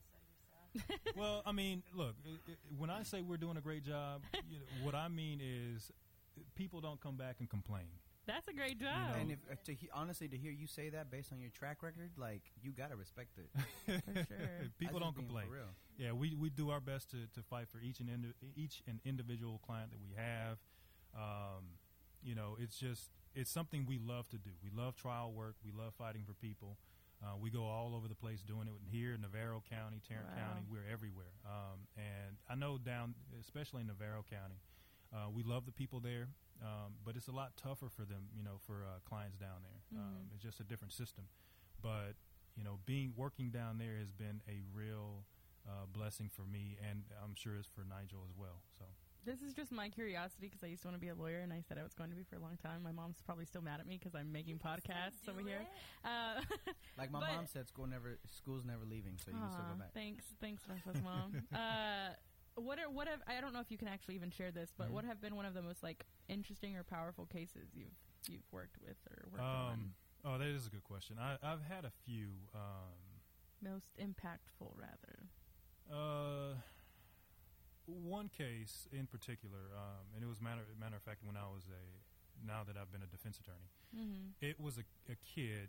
I think he was 18, 19 years old, who was charged with um, assaulting a police officer. Mm. Uh, he was charged with that. He was charged with um, aggravated assault, deadly weapon, and something criminal mischief. So the kid comes into the office, and you know he's telling me, "I didn't do this. You know, I didn't do this. Uh, they're they're accusing me of this of, of assaulting this police officer. I didn't do it." And you know, most clients that we get, they come in and they say, "I didn't do it." You know, and then you read the evidence, and you or get the the evidence or the police report and uh, pictures, and you see like they're caught red-handed with whatever it was that they they're accused Feel of like you kind of did it. But uh, yeah, yeah, and we still fight for them too, though. But Uh-huh. um, but this kid came in and. You know, he was adamant that he didn't commit this crime. So I remember, okay, I, I tell him, oh, okay, w- when I get the discovery, when I get the police report and the videos and the audio, then we'll sit down, we'll go through everything, we'll figure it out. And I remember going through. I read the report. The report said one thing. It said that he had, you know, assaulted the officer and he did all these things. And so when I get a hold of the um, officers, it wasn't the body cam, but he was mic'd up. He had a Mhm. um, an audio recording. And so on the audio audio recording, the police officer forgets that he's being recorded. Oh Lord. Okay. Mm. Congrats. And see, the thing is, is a lot of times when you're reviewing that stuff, y- you're the first person to hear it because sometimes Yeah. the prosecutor doesn't listen to it, sometimes the police officer doesn't even listen to it. Yeah. And so, I'm nervous. as the defense attorney, it's our job. We got to go through Uh-huh. every piece of paper, every audio, every video. And so I remember sitting there and listening to everything that, that we had, all the evidence we had. And you hear the police, you hear the police officer at one point saying, as they're, you know, after they've already arrested him, put him, put him in the car, and they're about to take him away, they do a sweep of, uh, of the house. Like they're going in trying to make sure that nobody else is there. There's no other danger or threat in the house, right? So you hear the police officer going to the back, and he says, um, he comes out of a uh, out of a room. He says, "You know, I just look what I just found," and he's holding a shotgun. And he tells the guy, um, his the other police officer that's in there with him. He says, "Well, um, well, if I had shot him, I wouldn't have said that I found it. I would have said that he came out armed with the shotgun. Mm-mm. All that, like he's like essentially saying that he would have lied about Of it had course. he killed this Mm. kid." Yeah. And so when I hear that, I immediately like set up an interview uh, or an appointment to go talk to the DA about it. And I'm thinking at the time, you know, once the DA hears this, that the DA, you know, that they're going to dismiss the case, get rid of it, or Mhm. whatever, because this police officer is pretty much saying he's going to lie about Oh, about gosh. something. DA doesn't dismiss the case. DA is like, we're going to trial. I said, Mm. okay, you want to go to trial on this? Let's do it. And so we tried the case, and they they didn't even present that. And, and my thinking was they're going to try to explain it some kind of way. They're going to do something to try to try to kind of skirt around this issue. Right. They never even brought it up. And so when they didn't bring it up, like I was, I pounced on it, put it Uh-huh. right in front of the jury, and next thing you know, the judge is looking around like, what, what's like, what are y'all doing? Yeah. Um, like y'all for real? Let this yeah, like y'all, like y'all really want to, y'all want to do this? We're wasting time behind this, and so uh, anyway, the, ultimately, he the case was dismissed against him. Mhm. And so what what it really did for me was, a, that cop's lie. yeah, well, Mm. what it did for me was like you hear a lot of people say, "I this didn't happen it this way," you know, this uh, th- I didn't do this. And so what it makes you realize is a lot of times people are paying attention, like people are telling the truth about what happened to them, you know. Yeah. And a lot of people don't pay attention. A lot of you, you're charged with a crime, so you have to have committed it. That's not the case. Mm-hmm. And had there not been an audio recording of this police officer lying, he would have been convicted.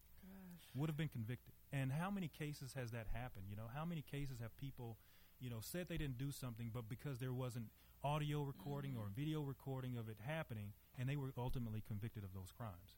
You know, and so now that makes me work even harder on my cases to make Right. sure that we that we get justice for our clients. Right. This would be a good moment to say the website. Go for it. Number. Yeah. Seriously. Y'all need somebody. Seriously. Well, yeah, the uh, I'll say the, the website is redlandlaw.com. R E D L A N D law.com. Um, we'll say it again at the end so yeah. y'all can write it down then if you don't got your paper ready now because yeah. I'm And the- ready for Anthony to fight for me and I don't I haven't done nothing. Bruh. You're going to get into some trouble. This is, what, what this can you podcast. do What about can you do this? about this? But on the flip side, like you, like that recording, that that whatever long snippet Yeah. was was really, you know, from the sound of it, it was enough to really, like in in my opinion, like second guess the entire system. Oh, Yeah. Like how many people have died? Well, see, and that's the thing I'm locked up? thinking for you as a black man, like other people doing this job aren't going to pay attention to it the same way you would. Yeah. And so that's where I, I'm just like, cheers to you for being able to do that in this system because it's it's hard, and I can't Yeah. imagine doing what you're doing with this this cycle that continues, and you're just fighting it and fighting it. But One of my favorite TV shows back uh, when I was growing up was The Practice. I don't know if y'all ever I, heard I of think it. I did. The Practice. Was it ABC? It was on ABC. Yes, I did The watch Practice it. was one of my favorite shows. Yeah, but uh, it was it was one of the most realistic uh, uh, lawyer shows on television at the time. And I'll never forget a quote out of that movie. He said, out of the TV show, he said, "You think it's hard defending people who are guilty? Imagine defending someone who's innocent." And it's God, ain't true. Like truth. Like when when you when you really believe that someone is innocent and they didn't commit the crime, I mean, there's so much pressure on you to make sure that you do everything you that you need to do in order to make sure that they you know that they get off. Um, and you know we we do our best every day. Um, and I think that we've you know we've pro- provided results, positive results, but at the same time, it's a struggle every day. Mm-hmm. We can't we can't Yeah. win all all of our cases, but we always you know make sure that we put our best foot forward. Oh Wow. goodness. So then we're gonna go back to Sara for a minute. I don't know what to say now. I have no clue. This is Y'all like make a good team though. I Sa- and I'll know. be actually I'm gonna throw you under the bus real quick. Because based on what Anthony's telling me, like, um, I get so angry. I would be furious over people like my family or my friends not believing me when I say something true. But they're like, "Oh, you lying."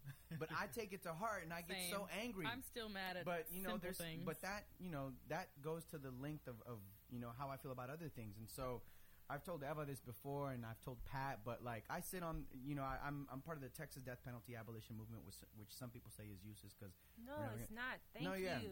no, but yeah, but like there's a lot of things that contribute to that, and I remember specifically, you know, you were talking about how you were a mess and how all this other stuff. But like when we were in high, you were in high school for like a couple years when, while I was there, and I remember you wearing some wearing a shirt that said "killing people that kill people to show that killing people isn't right" or something ar- Ooh, along those wow, lines. I remember No, that. yeah, no, but at for real, like that, Wow, along with, with these types of, yeah, I'm, I'm sorry. we gotta get, we gotta get her. I'm gonna start a podcast in 20 years. I think I would sure- have remembered that shirt too. no, and then along the lines of what you're saying, like when it comes to like recordings of these things, and it's like there's everybody has been through something, and everybody has a struggle. They all have their own cross to bear, but it's like I've seen so many things throughout my life, and with my family, and so many injustices. When you take all these things and bring them together, like you have to one admire the people that are on the front lines with us, but it's like how else can we contribute to make sure that these things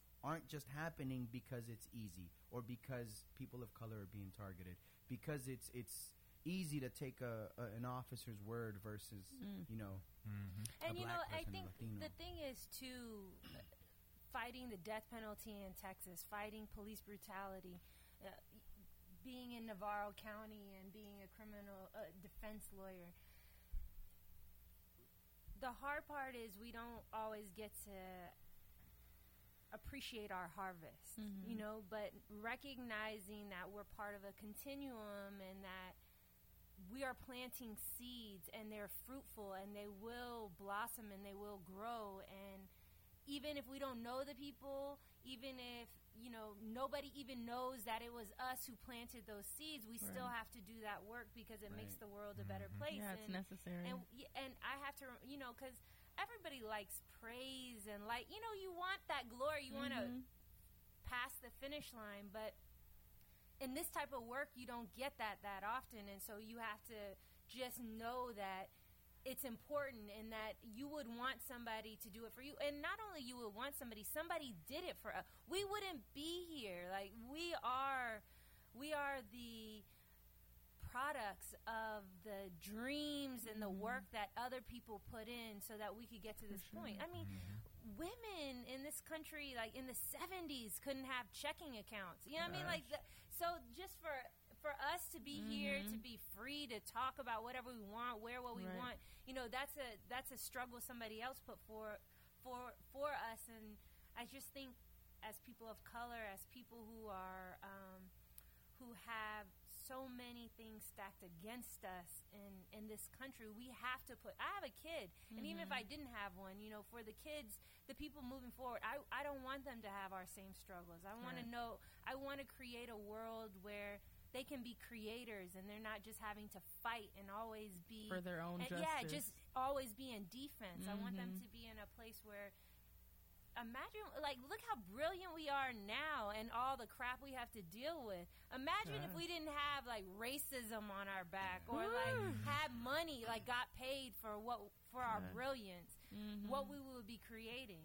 and what this world could be. So thank you for doing your work. No, yeah, we tr- we try. We we always try, and I think I, I make it a point to make sure that at the end of the day, if I can go home at night and sleep or, or try to get some sleep, let's say like did I do everything that I could, because like honestly, like I'm. I'm I'm I'm lucky, you know. I'm fortunate to be in a position that I'm in, but at the same time, it's like, you know, I have to consider everything that I've gone through and what my family has gone through, and my friends go through, and Mhm. and you know, it wasn't easy and things aren't easy. And so we evaluate the things and the system that we're involved in and you try to live, you, you know, you try to move by comparison and it's like, fuck, why are we still fighting these things? Yeah. We talked on the last podcast, we literally talked about why we're still having conversations of the first black blank to win this award. Like that's the legit. Emmys. That's like Yeah. legit a thing. Yeah. Like why is that a thing? And it's going to continue being a thing mm. still Yeah, and Yeah. so a we minute. talk about racism and we talk about all these things, these systemic structures that are set up to devalue what a person's existence means. yeah. And Yeah. it's like, how? Why? Yeah. And and then it's even like beyond the systems it's like people also put you down and, and try to make what your Yes. work is not doing so let me tell you a story it's an Go for it. inspirational story I'm ready. so mothers against police brutality Mm-hmm. i can't tell you how many people tell us we should just change our name we should just not be so aggressive you know just anything you know why do you have to call it police brutality Because it's what it is. I have a cousin who's a police officer and he's cool, you know, like everything that people say.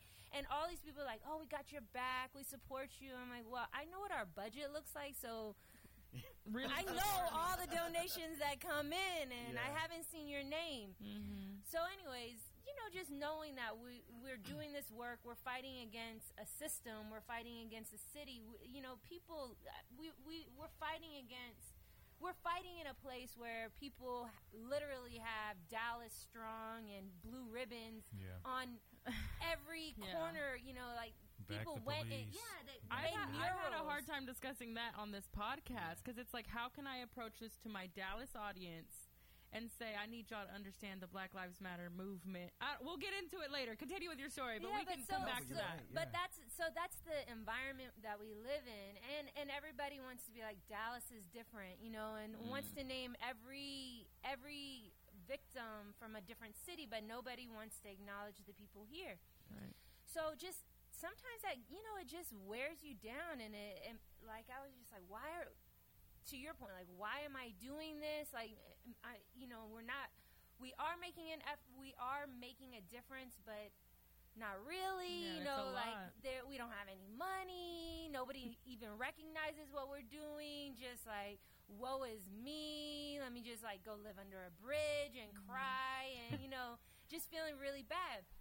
So I was sitting at work and my phone rings and um, this was last year, like maybe October or November, maybe around this time last year. Mhm. So I'm sitting and this guy was like, "Hi, you know, may I please speak to Sara Mokuria?" I'm like, "Yeah, this is she." And um, he was like, "Hi, um, my name is w- whatever his name is." Larry. Uh, yeah, Larry. uh, yeah, I'm so coming back. he was. This he wasn't was, Larry. This was not Larry. he, he was a Larry. Uh, he was a Larry, but he wasn't Larry. Um, so, anyways, he was like, "I'm calling. Um, you know, are you the co-founder of Mothers Against Police Brutality?" And I'm like, "Yes, I am." And he was like, "Yes, I'm calling on behalf of Colin Kaepernick. Oh, Um, he would like to donate money to your organization." So I like put it on mute, and I'm like doing cartwheels. Like, and then I was like, finally, I was like, okay. I got back on. and I'm like a little out of breath because I was jumping around, you know. Up? Yeah, and I'm like, Yeah, okay. Hello. And I'm like, listen, I play a lot of April Fool's jokes. Like, I love April Fools. Oh my god! Yeah, please let, make We sure talk that about we that. talk about that. Yeah, But I'm like, don't fuck with me. Like, you know, like really, like, excuse my language. I don't know you, but if this is a joke, like, this shit is not funny. Like this, like, like it's not even April. Oh. Like, it's it, this is not okay. You oh know? my and he God, was I'm like, scared. and then he was just like, um, no, you know, he's all like awkward, like, uh, no, like this is like, "I'm real, you know? you like, oh my god! But it, it made me, it, it just made my heart swell because it's like you don't even know who's watching you, Mhm. and and even though everybody here in Dallas, like people wouldn't give us a penny. You know, Colin Kaepernick, who's not even here, he Mm. Was like, "Y'all, the first one of the first organizations I'm donating twenty five thousand dollars Oh to." my gosh, that's I know amazing. he wrote checks, and it's like you know what? Even before he gave us money, his jersey is the first jer- football jersey I've ever worn in That's my life, and like I, I just like he made me like the NFL until you know All this research. Yeah, like I know I really okay. He didn't make me like the NFL, you but I bought it. You know, I had a jersey. Like I never had an NFL Kaepernick jersey. I Jersey, we are so pro Kaepernick. We have been since all the before this stuff, of course. But hearing that and like he is donated to y'all. He donated to us, and he was like, you know, just tell us That's what you want to do with that money. And it, it, it was the, it was that little boost that w- that, That you I needed. needed to know, like you know, um, Doesn't go unnoticed. Yeah. it doesn't go Mm, unnoticed, so and that, and and you know, you want your flowers before you die, like not just Mhm. at your funeral. And to me, that was a moment where I was like, thank you for acknowledging our work, and thank you for really standing for families, because people Mhm. can always be like, yeah, I'm down, I'm down, but. He was really Doing down. it. He and not everybody has like twenty five thousand dollars to pocket, give, yeah. right? Yeah. But like, there are so many ways that you can show up for people, and I, that's really been my thing. That's like my goal right now is like, I can't do everything, and I, you know, I always want to show up for people the best way that I can. But it's like, even if it's little things. Going back to your point of like believing people, like when somebody's asking for, I, you know, a lot of times like people are always asking for money on the side of the street, like, oh, my car mm-hmm. just broke down, oh, this, and I'm like, you lying, you know. But then I was like, you know, maybe they're not They lying, and it, like, yeah. and even if they are lying, they're at a point where they're having to ask you for a dollar. And so they need it. show if you can show up even in a little way to strangers, to to anybody, show up because that could be the boost that they need to be something else. And so like, Colin Kaepernick was that for me. Wow. In terms I did, of, like, I'm the- like starstruck, but not really. Yeah, like That's just so awesome I to hear because. I already loved him, but now it's like, wow. Yeah, like he really, and you know, and it's like, for me, even not for, and it's funny because it was when that happened too. It's like here, MAPB, we've done so much. Like we've changed policies within DPD, mm-hmm. we've changed policies within the in the DA's office. Nobody wants to acknowledge that we've How long spoken have at y'all the been UN. around? I want to. I want to know more of the background of, of Sure. MAPB. Um, we've been around since 2013, Okay. um, and we were founded. Um, our founder, Colette Flanagan, um, we were founded after her son Clinton Allen was killed Mhm. um, in 2013.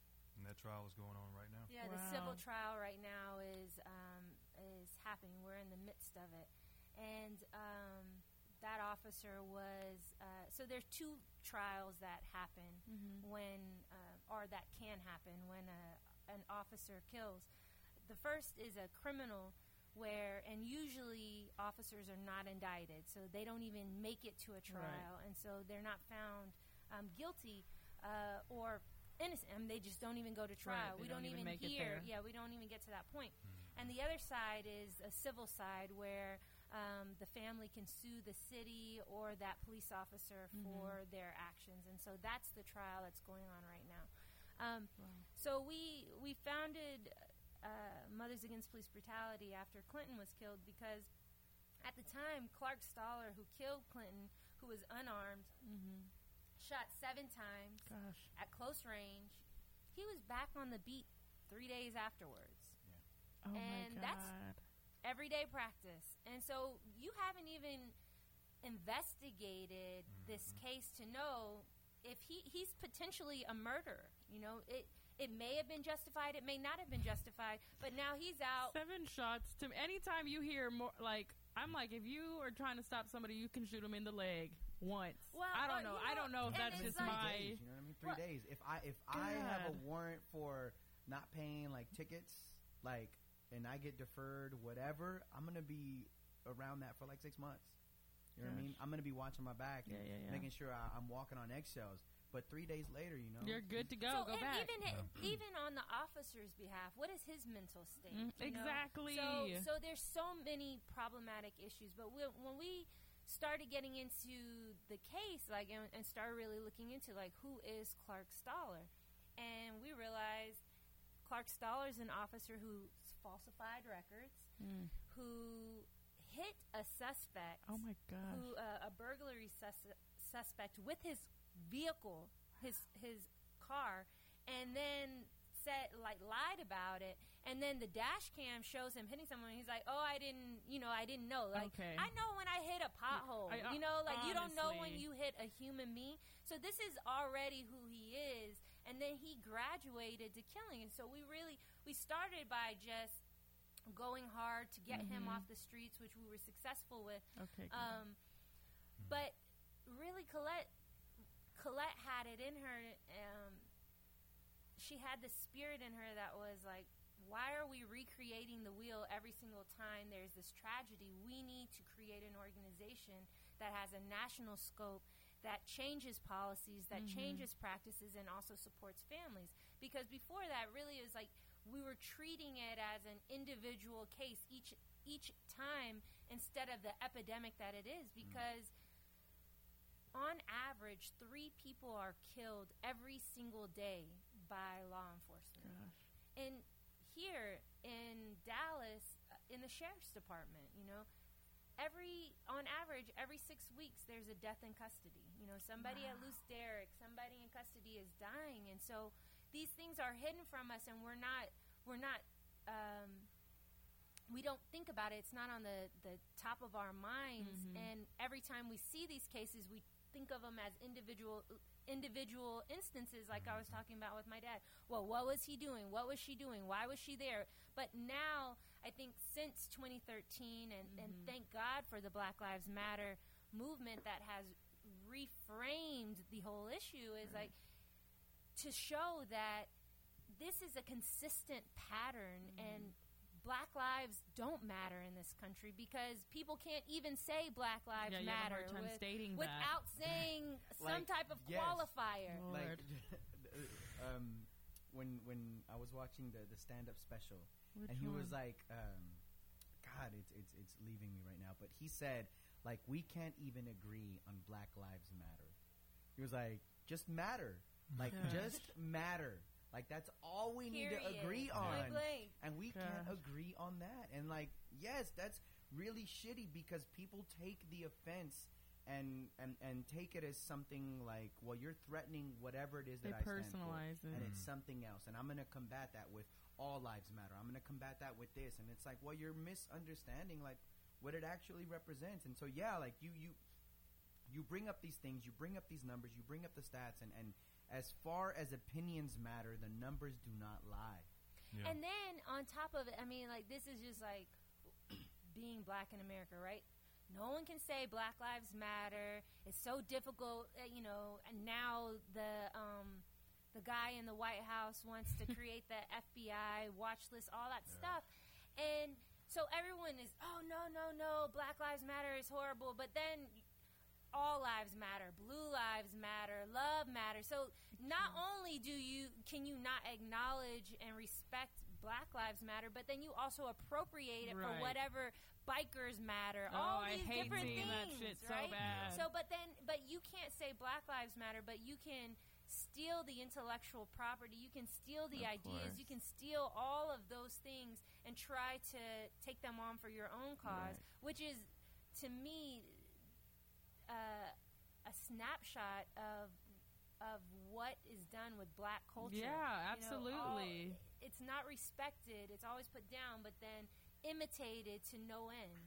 Right. And now it's like, oh, we talk about appropriation all the time, especially You know, with hip welcome hop. to October, Halloween, right? Like, Oh God, I'm like in fear of that. I know. I'm like, uh, how many snaps? How many No. posts am I gonna see of, of, of, of things that are gonna? I don't- infuriate I don't wanna see they it. just need to Yeah. make a like in the Halloween stores. They need to have a like this is racist, you know, section. Let me see Party so, like, City get woke real Right, quick. just so you know. No. Oh, So like, look, if you're gonna buy this, you know, you can't be like, what? they should make the cashiers check. Like, are you a Latino to buy this poncho? Should you do this? Yeah, I know. Oh my God. Do, are you willing to lose your job for this costume? Seriously, do not tweet about this. So then, uh, MAPB started in 2013. Yes. You've had success throughout all Yes, of the so- Yes. everything. Yes, Sorry. Yes, yes, yes, yes, yes. No. Um. Yeah. We we have um, we have impacted policing in the city.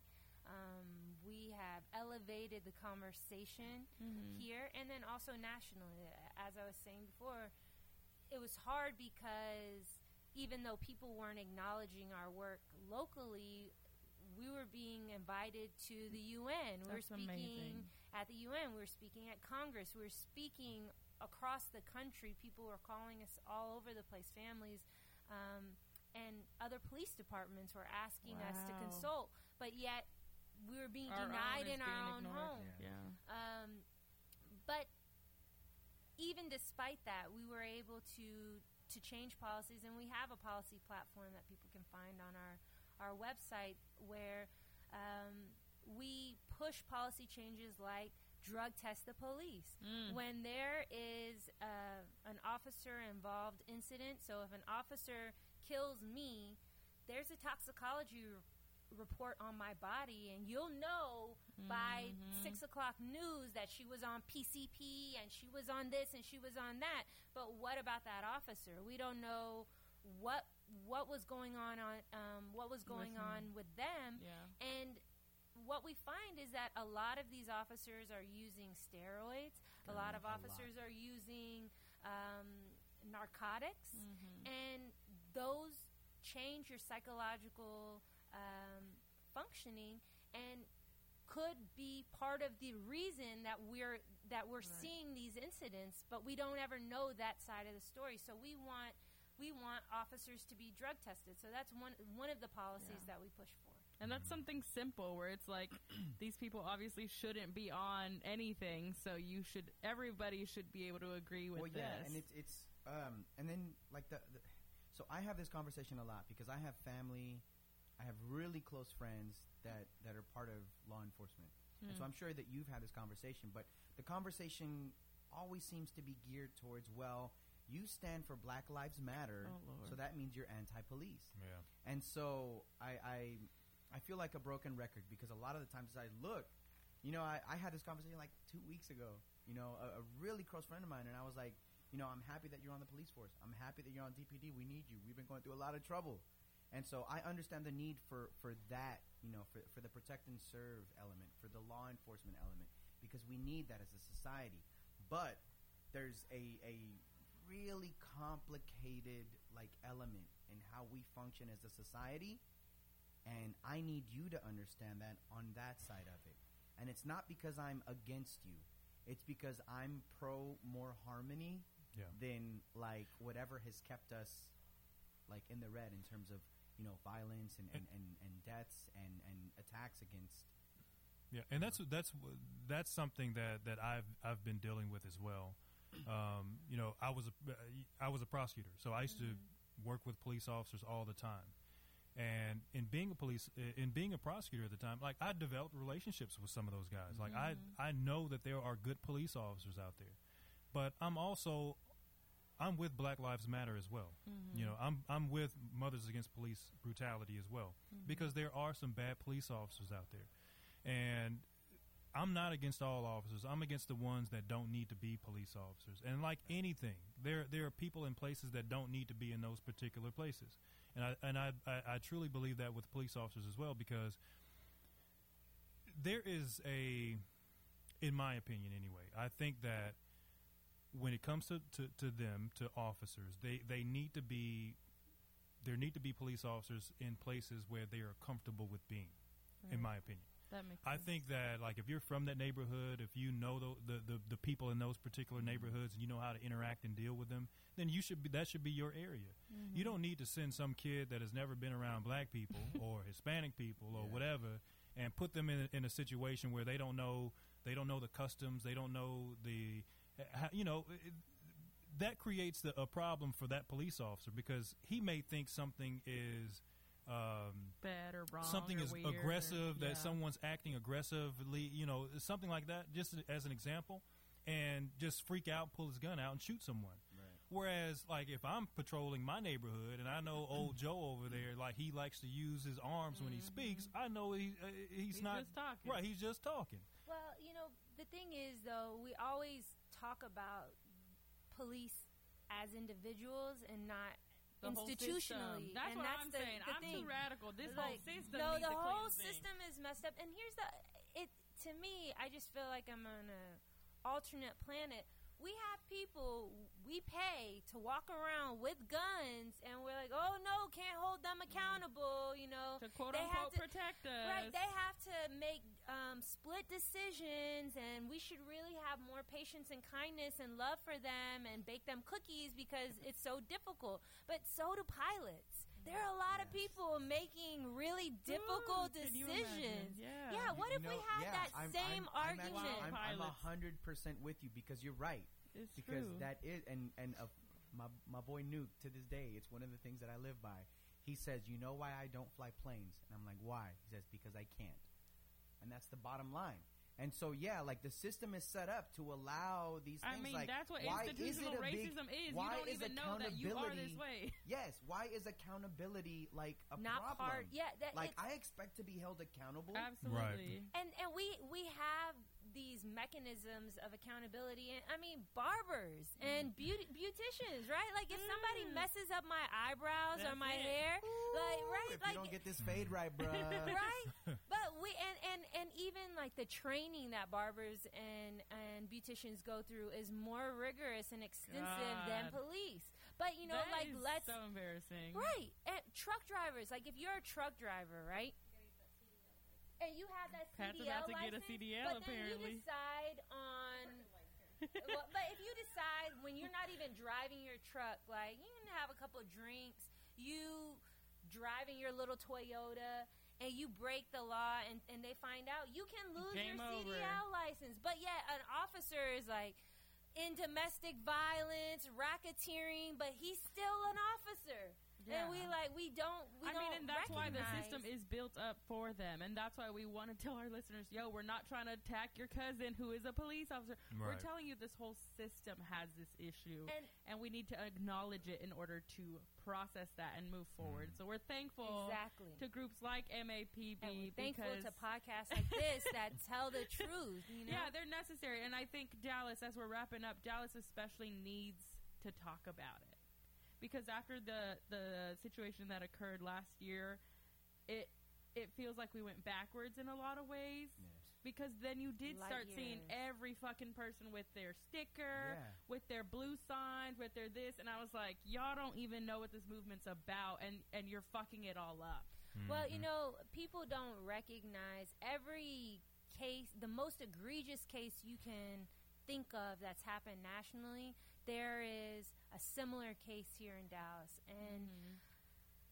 it is it's it's shameful and i challenge everybody to look look in the last 10 years and just look at six cases beyond what what the police report says you know beyond what fox news or even um, abc nbc tells you or any of them. you know and really look into what happened in that case the and then what the and, and then what the outcome was. Like fred bradford jr who was riding his bike unarmed just riding his bike in south dallas he was run over by an officer broke every bone in his body. Oh and that God, I don't know officer that was acquitted. You know not guilty Wow. and you know, I do, it, with, in my day job, I work with um, data, and and data is important and it's good. But I think when we talk about policies and we talk about procedures and we talk about data and numbers, and we get so far away from humanity and we forget what it you know, what it takes to even make it. It it takes a lot, right? Like the sperm and the egg, you know, like that's a that's a difficult thing right there. Like just for those two things to connect, for you to be able to survive nine months, you know, to be born, Just the human existence. right? Just the human experience and mm-hmm. existence to get here, and then we we have gotten to a point where it's so devalued that mm-hmm. oh, you know, because of their somebody's worst day. You know, it's usually on some somebody's having a bad day, or maybe they have a, a mental um, a mental illness, and and and they they had a psychotic break. Does, Nobody deserves to die just No. because they're having um, an issue, right? Right. We there is a better way to deal with that. Yeah, it's kind of like what uh, Donald Trump didn't he just say something in the news the other day about Puerto Rico, comparing them to uh, Hurricane Katrina. Oh yeah. And he said, "Oh, only 16 of y'all died. Like si- Yeah. 16 lives have been And- lost. and- like and it doesn't matter how many or how It's little. more than 16 people. They can't even. They can't even take Calculate, data. They can't But even, even- calculate. but my know? point is, if even it one was life, if it's just doesn't one life, matter. it should be shouldn't saying important. Yeah, that. And that's- exactly. that- He's the worried fact about- that that's our standard right now. That's Yeah. how we're seeing that devaluing show is representing us all. He's a Yeah. poison. it's it's The leadership is worst worried about good PR. No, no pun intended. But he's like worried if it if it looks good or if it sounds good. or if ratings, the the bullshit, man. Yeah. It's crazy. But so I the the first time I met you, I, I met you at our, our Black Lives Matter show, Anthony. So you'll always be great in my heart. Um, but I met you at the And he was wearing Confederate. Vapor Max. he and he was more importantly wearing a, a Kaepernick shirt. Oh, true. I was wearing. That's yeah. better he than the was- shoes. He was laced up. he came ready Have for you- the have show. you worn some Vapor Maxes? I I didn't even look down at it. Oh, the new ones come out on the 13th. Yeah. Uh, Oh, you know, tomorrow. yeah. Uh oh. Oh, Uh oh. Come on now. Y'all can have a Come whole on This now. is why we brought Anthony gonna have in. If y'all really another, want to know. another episode just on sneakers. You got to listen to our Kickspo episode. They were saying a lot of things about shoes, and I was trying to was like, keep up. And I was like, I have. And I've been yeah I've been to Kickspo a couple of times. Ah, yeah. yes! Yeah. Oh, awesome. That's awesome. Thank you. I'm not gonna cry. It's not even my stuff. I'm so proud. It is okay. yours. okay, okay. What was I even saying? I forgot. Confederate Oh, monument. met Yes, them. thank You you. That's where I met you you. And um, I was telling I'm Raf, and I think getting we even told you. over Are that. you? What Oh, the yeah. hell? I. How do you manage? Okay, we're gonna. The delete button. Never heard of it. No, that's amazing. Um, but like in that situation, I know you were put on a task force. How's that and all that experience? And I know because you you have a lot of power and you have a strong voice. And so I hate that Dallas is doing this to you where they're like, We need you, we need you, we need you and not really giving you what you deserve for all your work. Aw. So we're grateful for it, but also I, I just want to know how it is to navigate that in Dallas, and and you can tell me within, you know, just the law side of things, just in general, where you're constantly faced with non people of color or people that don't actually care, or you really are questioning this, and you still have to keep going. Because when I attended that rally, like a few of the things really moved me, and I was grateful that we had that platform, but.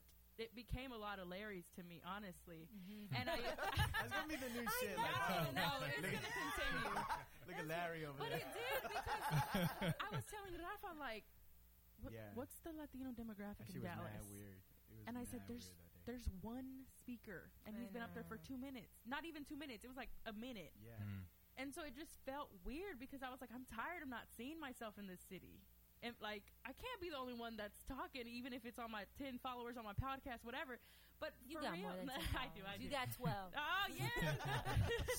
But really, it's just like, how do you navigate this and keep moving forward whenever it's just like you do hit these roadblocks a lot, especially in this city?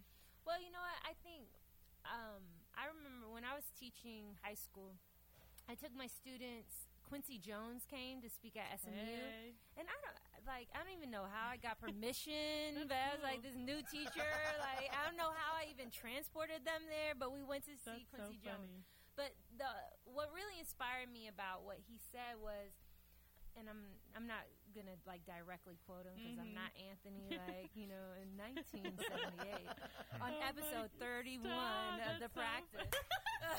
I'm gonna go watch it. I know. I'm, gonna, have- I'm gonna have to download the practice, The practice episodes. on YouTube. Both Anthony and Eva co-signed. So I know. So okay, so what Quincy Jones said is like you never know when the opportunity's gonna come and you just have to be ready. He was like he didn't start producing music when he got a deal. He already had Working it. years worth mm. of production ready so that when that moment comes cuz he's like the moment will always come. But when that moment comes, you have to have options ready for that moment. And so for me it's like staying true to knowing what your core values are, what you stand for, and today may not be the moment to end the death penalty in Texas. Today may mm. not be the moment to end police brutality. Today may not be the moment for whatever. But the moment will come. There will be an opening, and you already had those years worth of work. So you just got to always have your running shoes on and ready, and be ready. You know, I mean, people have been trying to take the Confederate monuments down in Dallas for decades. I wasn't even alive when they were mm. having those meetings trying to take these monuments down and Mhm. at different times it just wasn't that moment and we had that moment after it, it started really um, with New Orleans starting theirs, right? The takedown, the takedown Nola piece. But then when Charlottesville happened, there was that opening that you could really get in there and push and say, "We need these things down now." Right. And so it's a matter of um, knowing that a moment will come and just being ready for it, and mm-hmm. and then also being in in in fellowship with other people like you, mm-hmm. right? Like y'all give me energy. The fact that y'all have created this, that y'all are dope, even though if I'm not here every single day, or you know, but it's like you give you inspire me to gonna okay, if you cry. can do it, I can do it. Like we can all yeah, that uh, community. that mm-hmm. community. That's really right? what I've realized is what's like keeping us afloat is that community. It's Yeah. just like we got you, you know, because Yeah. that's what it takes. Uh, You know, it takes a village. as Everybody they doing their say. part. Anthony, do you have any feedback? Um, you know, what I what I, you know, in meeting and, and knowing Sara Mokuria here, Mm-hmm. she has really, Say my whole name. yeah. That's Um, professional. I like that. You, you don't know how inspirational you He's being right now. well, I- yeah, it, I got to change after law school, I guess. But um, yeah, I mean, in meeting her and, and knowing who she is, uh, she's really inspired me um, in what she does. You know, Same. we and, and she didn't tell the story about how we met. She didn't want to mention that, but I will. Go for it. Oh, Um, Boom. Yay! Do it. Yeah. And so, uh, so I'm I, I was working on a case. I, I'm a special prosecutor on a case. It was one of those police officer shooting cases, and Bobby Bennett. Bobby Bennett, yeah. And she wanted to know in some, some information about the, you know, about what was going on with the case, and kind of ask about special prosecutors and what our role is, and how we get on cases and what we do. because we have a policy around special prosecutors. And so I was like, well, if you're a special prosecutor, maybe you have some insights. Yeah. And I remember that day we had a conversation. We were talking about that, and kind of branched out into other things. And she told me about what she did. About Bill Cosby, we got Oh, into argument. Yeah, we had an argument. Yeah, Cosby. Woo! That sounds like Hold on, hold on. No, we're not gonna have that argument. They, they were wrapping us up. They were wrapping us up. but but I know I got Back. Sara's back already. I know.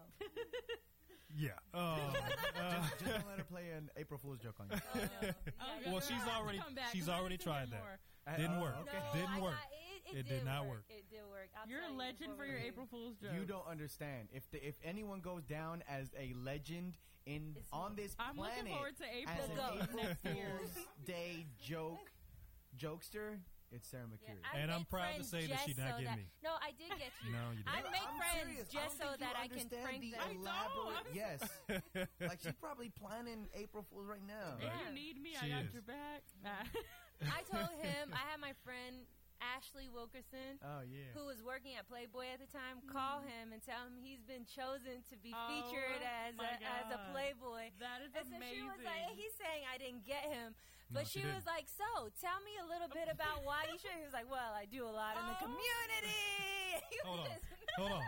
No, No, she didn't- Actually, did theater, does theater. Is is, Yeah. is a an actress. the name sounds familiar. I don't know. Yeah. Oh, You- I'm sure you've dope. seen her. But no, Yeah, yeah. she didn't get me because here's the deal. No. As soon as she got, as soon as she called me and, and I got off the phone, what did I do? I called you and I was I like, "Hey, what are you talking about? is this a is this an April Fool's joke? Because if it is, I'm going to be very, very upset about this." Yeah, but you but before all that, you went into yeah, I'm handsome. Well, here's the thing, I didn't- and I do all this stuff in the community. Well, it, it goes so back to funny. your, I'm a He ready lawyer. But it goes back- it goes back to your Colin Kaepernick thing. Like, it may not have been an April Fool's joke. That's why I'm so, so good. just in case. I was so like, we're funny. flying a playmate in to do a photo shoot with you. That is hilarious. So then, how Okay, did y'all sorry, meet? sorry, Let's- But no, I what, what like I was gonna say. Sorry. what I was gonna say was that she really did inspire me after hearing about you know her story and about what she does in the community, and then actually seeing it with my own eyes. Like she's r- truly been an inspiration to me, hmm. you know, and and you know the way like y'all were saying how people listen, you know, and I noticed that You like got a voice. she she You has really a voice. When she says something, people listen, you know, and just being in the presence of someone like that is is just truly amazing, Yes. and it's inspirational to me. So. Definitely. I guess I'll keep you. But that's how we met. bro. That's how we met. That's beautiful. I love it. So y'all are like No. Justice. That's like, can you Justice like, you should have like cued um, Boyz II Men song or I something. know, If we, had the money, if we had the money for the copyright, it would be playing. Play it would have already played. alright. Oh my god. Okay, so final question: Do you perform self care, and if so, how? Hmm. This might just be my selfish curiosity. Yeah, so all right. My friend, the homie, the best, Carol Zoe, who is no longer yeah. here, like tears, she's in Philly.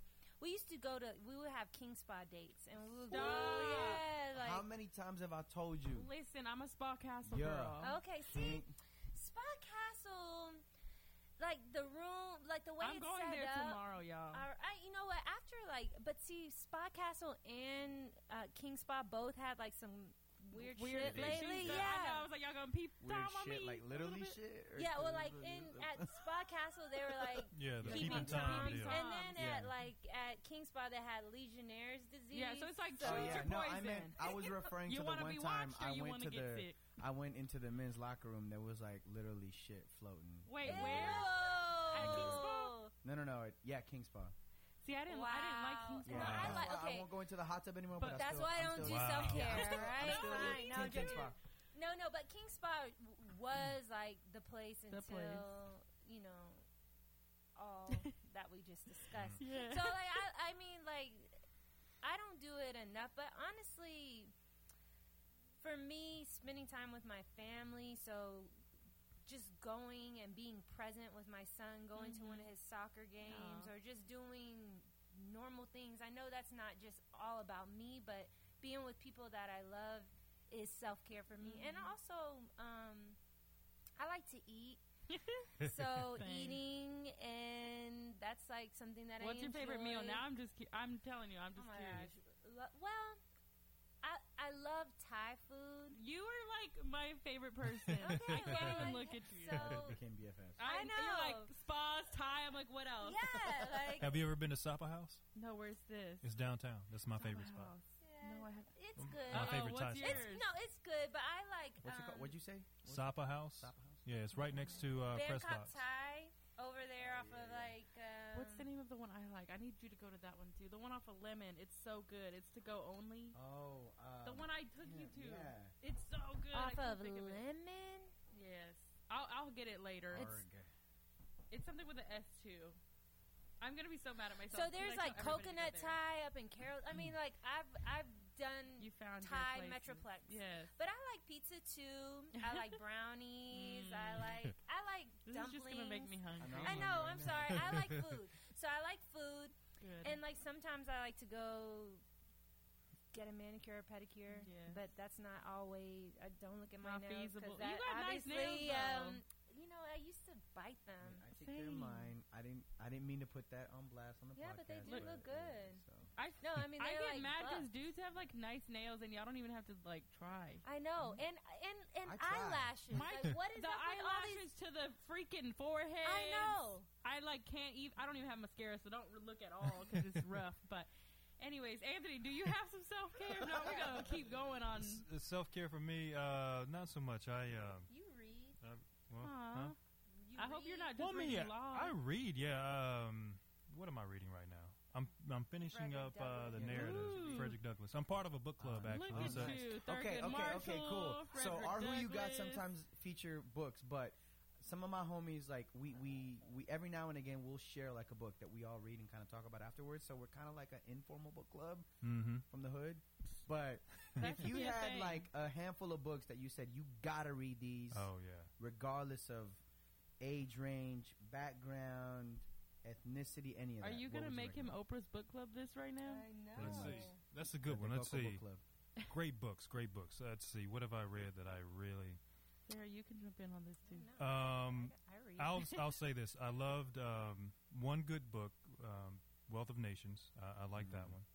Um, I liked a lot. Um, what else? There's a. I'm trying to think. What else is there? I I mean, you read a different book every single. Yeah, I'm like, I- I don't know, and now like- you can't even. Well, the like, ma- pick Like a one. one? The last three I read. Well, it- it's, it's hard. I Well, yeah, know. it's hard because like there's so many good books out there, There like to read. It's like, like what genre? yeah, um, I'm trying to think of what is. I'm not. I'm blanking. Maybe But it's, it's 'cause I'm hard too when you put like all those qualifiers that everybody, you know, that's like Yeah. when people Yeah. like ask like, "What's your favorite song?" It's like depends on the mood, the day. Yeah. you know, the- or what's your favorite food. Although I did name a lot of things, it's just more Yeah. difficult to just say one thing. yeah. Yeah. Like, and I'll, I'll tell you this. I'll tell you some of my favorites, like uh, Okay. Miseducation of the Negro by uh, Carter G. yes, Woodson. Yes, yes, yes. I love that book. Absolutely love it.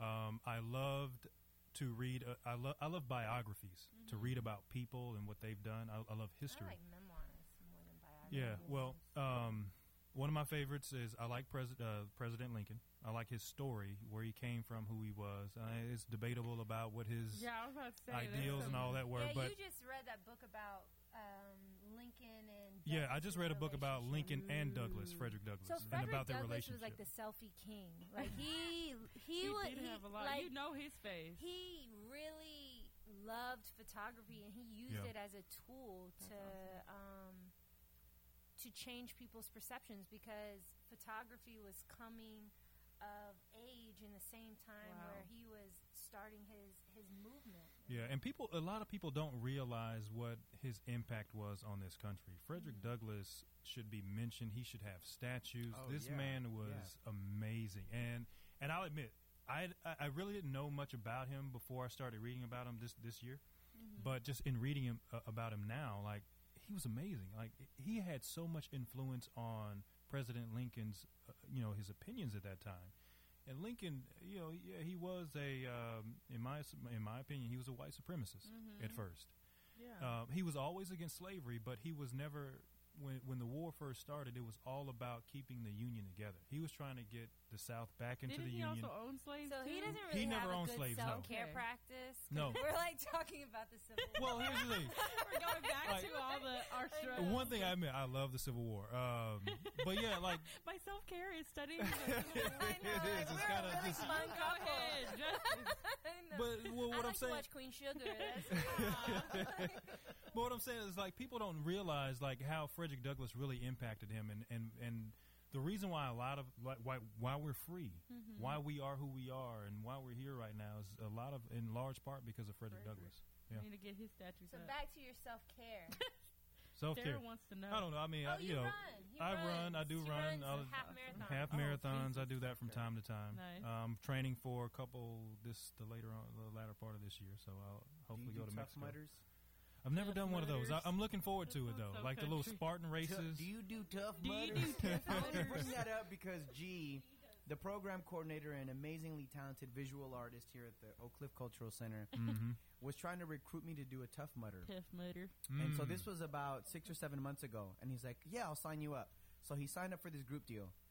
Getting closer, like five months away, he was like, "Hey, have you started training?" I'm like, "Nah." Four months away, he's like, "Hey, how's your training going?" I'm like, "I haven't started training." And so three months in, three months before, he's like, "Why haven't you started training?" I'm like, "It's a, it's like a marathon. I've done five Ks all the time. Yeah. Like, what's the deal?" And he was like, "Well, look at this video." And he showed me a video of a tough mudder, and he was Yeah. like, "You should have started training already." I was like, "Yeah, I'm dropping out." and he did it like this past weekend, and he's still no two weekends ago. He's Uh-huh. still sore. Wow. Is that when you run through mud?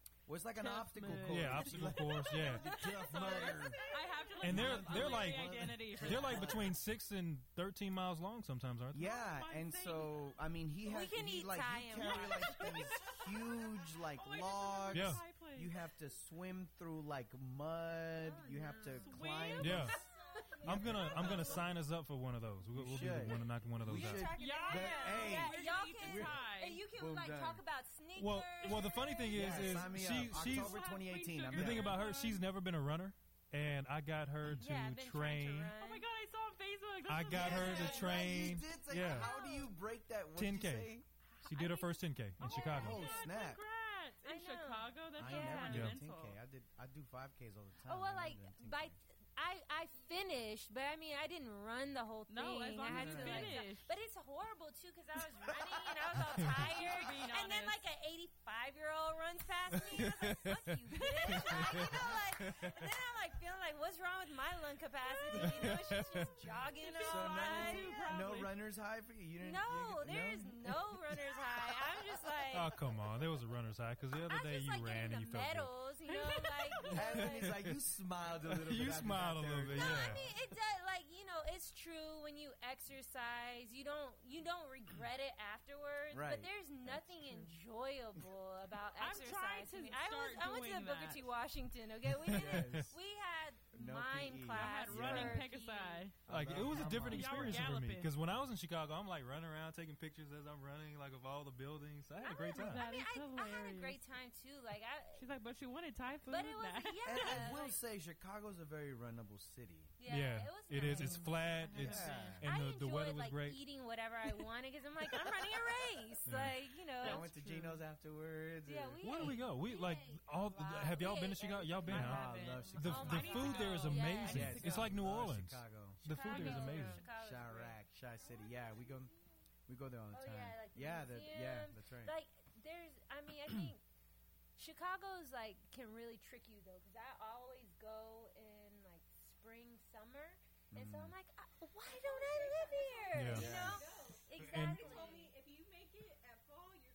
it's the same with Detroit. Like Detroit is the dopest city in the Wow. world, but if you go in the winter, I've never been in the winter, so I can't even imagine. I st- my vote is still in Chicago because Obama, Obama's house is in Chicago. We took a picture we there. had Ali's house. We, went We all- took a picture in so front we of like to travel Obama's too. house. That's Awesome. oh, self-care. that's dope. and That we is we broke the self-care. law. We broke the law because didn't we like go Going to through the little gate? house? Anthony Eiland. I'm okay with that. Like I'm a def- I, I will defend I will myself. defend myself. I know you know, that's what really made me love him is like when we decided to shut down the highway, even though we Yeah. messed up by not shutting off the. Um, Okay, when was that? Because we went to one. when that we was right after highway. July 7th. Yeah. Oh no, for last year. No, no, no. No, it was. What? Was it? No, it wasn't 2014. we went. I think it was after I'm not Eric with years. Garner. Oh, yeah. But we did shut down the highway when we went. I know y'all but were there. We were just a we were just a little small little group right after July seventh, but we didn't Mm, shut off the shoulders. But anyways, he was like, we had all we had his phone number written on our arms, and we are like, okay, like if you'll get us out of jail, like that you're really going down, on a you rough know? night. Yeah, just right. Anthony Speak to Ivey. Anthony Eiland, sir. I plead the fifth. no, it's like I feel, Anthony Eiland. yeah, was it was this uh, when y'all were trying to block off 75? yeah. And we the did old- block off 75. Wasn't there some old lady that like yeah, tried to that run was you really over? scary. Oh, so, the, shit. like, Ed Turner was like, Sara, I think like she wants to kill us. She's not gonna hit us. And then this white guy gets out of his car and he's like, "All lives matter." And he starts No. directing him, and she like revs her engine. I was like, "Oh shit!" And they went straight through our banner, and they started like, Oh, yeah. So they were like really trying to kill us. So Wow. did, re- did did all lives really matter? Yeah, I was like, Nope. "Yeah, what up, Larry?" Except yours. Yeah, he was like literally on Facebook Live, like all lives matter. Just go on through. But And I'm like, mostly the about Larrys. Yeah, I know. But it's like, what about all of us? Ooh, Lord. Okay. Well, Discussion for another day. Over Yes. spa. You can be my new spa day because. I I'm ready. so like I like the Chinese foot massage places Okay. too I need to go to those. Oh I actually have not been. It's like heaven. I'm ready. I'm. I'm all for all of it. But we're gonna wrap up because Yes. unfortunately we'll keep you here all night No, long. we'll be here all night because we can talk. Yay! so thank you so much to Sara and Anthony for being with us today. It was an honor and a privilege to hear both of your stories and your backgrounds, and to also just learn about your your influence here in the city. We're very grateful for both of all your work here. It means a lot, and, Seriously. and it's going to continue to grow. And, like and no joke, no joke. Sara, It- I, I've I've been a fan of the work you've been doing for a long a long time, but Anthony, like I'll legit say, I know a few lawyers in my corner, but for real, like I'll stand with you any day of the, any day of the week, twice on Sunday, because when it comes to you know getting lost in semantics and the BS of someone trying to look Yeah. good, but someone standing for what is really representative of what our community needs. that's Like I everything. could tell by what you've articulated today that I'm there with you. Like Thank whatever. you, thank you, thank y'all for Thank you. having me. Yeah, I've had a great time. This is amazing. I hope I get a chance to come back again sometime Yes. Of soon. course, course, anytime. always. Is there anything you want to share with us before you leave? We can get your um, where to follow you, your websites, your work. Well, for us, uh, Mothers Against Police Brutality, I think the best place to go would be our Facebook page or our website. You can donate to Please Mothers don- Against Police Y'all, Brutality. let's show 'em. Please Show donate. 'em Please love. join us. And I know um, you don't have to be a mo- mother to be a part of Mothers Against Police Brutality. You just got to be against police brutality. For sure. Um, and so I would say there. Also, um, Young Leader Strong City is something we didn't talk about, but it's Young a racial justice um, summit that we have every year. Uh, for high school students, it's coming up on November 11th. So if you know high school students who um, want to be introduced and connected to people who are doing things, Young Leader Strong Let us know is how that we can help. platform. Yeah, We'll- 'cause, we'll yeah, love to like do y'all that. need to come, like I'll do go. a workshop, That's be there, 'cause there, because like you all We're the type of people. Um, we try to bring different people who are doing things like Ebony, who has yoga in the hood, Mhm, and like we want to get know- her on here too. Yeah, she's so dope. I'm, I I fan over you all. I'm Aw. like I'm just trying to be like y'all in this world. We're trying to be like you. well, so we could just we Both just of go y'all. win We want to be the lawyer and the awesome activist. No, don't turn that it. into that. It's like that the old day um, obituaries. It's like he was this and this, and, and she was she was she. You oh know? my God! Stop. no, I know. I'm just joking. With I you. love you. Stop. Okay. All right. Anyways, thank so you. Thank you. Thank y'all. Keep it up. thank you. Thank you. Anthony, anything else? Anything you want to? Well, I'll, I'll say this: if y'all want to follow us, uh, we are on Facebook, uh, Redmond and Eiland uh, PLLC, and I have a weird last name, so it's spelled E I L A N D. Um, you can follow us on Facebook, like it, please, share it with your friends.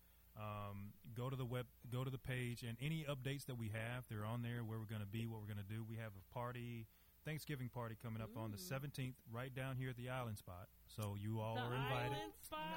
It's going to be free alcohol, Stop, free don't food, tell us that. Done. free alcohol, free food. We're going to have a good time down there. Um, and if y'all need to reach us, if you have any problems or anything, you need some kind of representation. If we can't help you, we know someone who can. Mm. Call us at 469 301 2400. Awesome. Boom. Well, thank you, thank you, thank you for Thank being here. y'all. It was a pleasure to have you. Thank you again to Sara and Anthony for joining us. It was amazing to hear your stories and really receive some of your light. And I am glad I can call you friends now, and I, I can't wait to have you back on the show. Hispanic Heritage Month is wrapping up, and I unfortunately did not record as many episodes as I wanted to to make this segment greater than I anticipated. But I wanted to highlight someone else. One Chavela Vargas. So Chavela Vargas was an incredible artist, a singer, a Latinx LGBTQ icon. She was Costa Rican and moved to Mexico at a young age, and then she eventually became a star. But she's absolutely a legend. So she's really like the first time I ever saw her, I believe, was on the Frida movie, and she sang on it.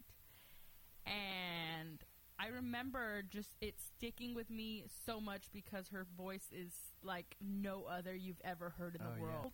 But her voice is so so powerful. Like it's in there, and she has an incredible story. And I actually want to tell you all about a Chavela movie that's coming out. It is the captivating portrait of a beloved singer, Chavela Vargas, whose passionate renditions of popular ranchera songs made her a beloved figure in Mexico, even as her androgynous appearance and unconventional life challenged norms of the day.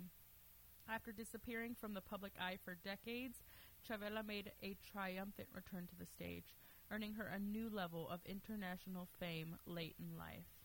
So I'm telling you all this because Chavela, the movie, actually opens in Dallas on October 20th at the Angelica Film Center. It's gotten really great reviews. Uh, it's honestly a fucking great film. We had the privilege of watching it already. Um, I don't know if Rafa has seen it, but it is exactly what we need. Um, especially our LGBTQ Latinx community. A lot of people don't know her story, and there's so much I don't even want to tell you because it's so awesome. Like, No, Yeah, we were like, it's- when it's- Eva and I watched it, we were kind of like, like I already knew some stuff, but I was like, whoa. I always feel some type of way when it comes to certain figures Right. and, and them being covered in documentaries. And so my family knows about Chavela. And so I mentioned this earlier because of her connection to Jose Alfredo Jimenez. Mhm. So anytime you say that name to us, You're because he's from Dolores done. Hidalgo, Guanajuato, and my family's Míralo. from Tarimoro, Guanajuato, like we go, we're like, yeah, he was the greatest.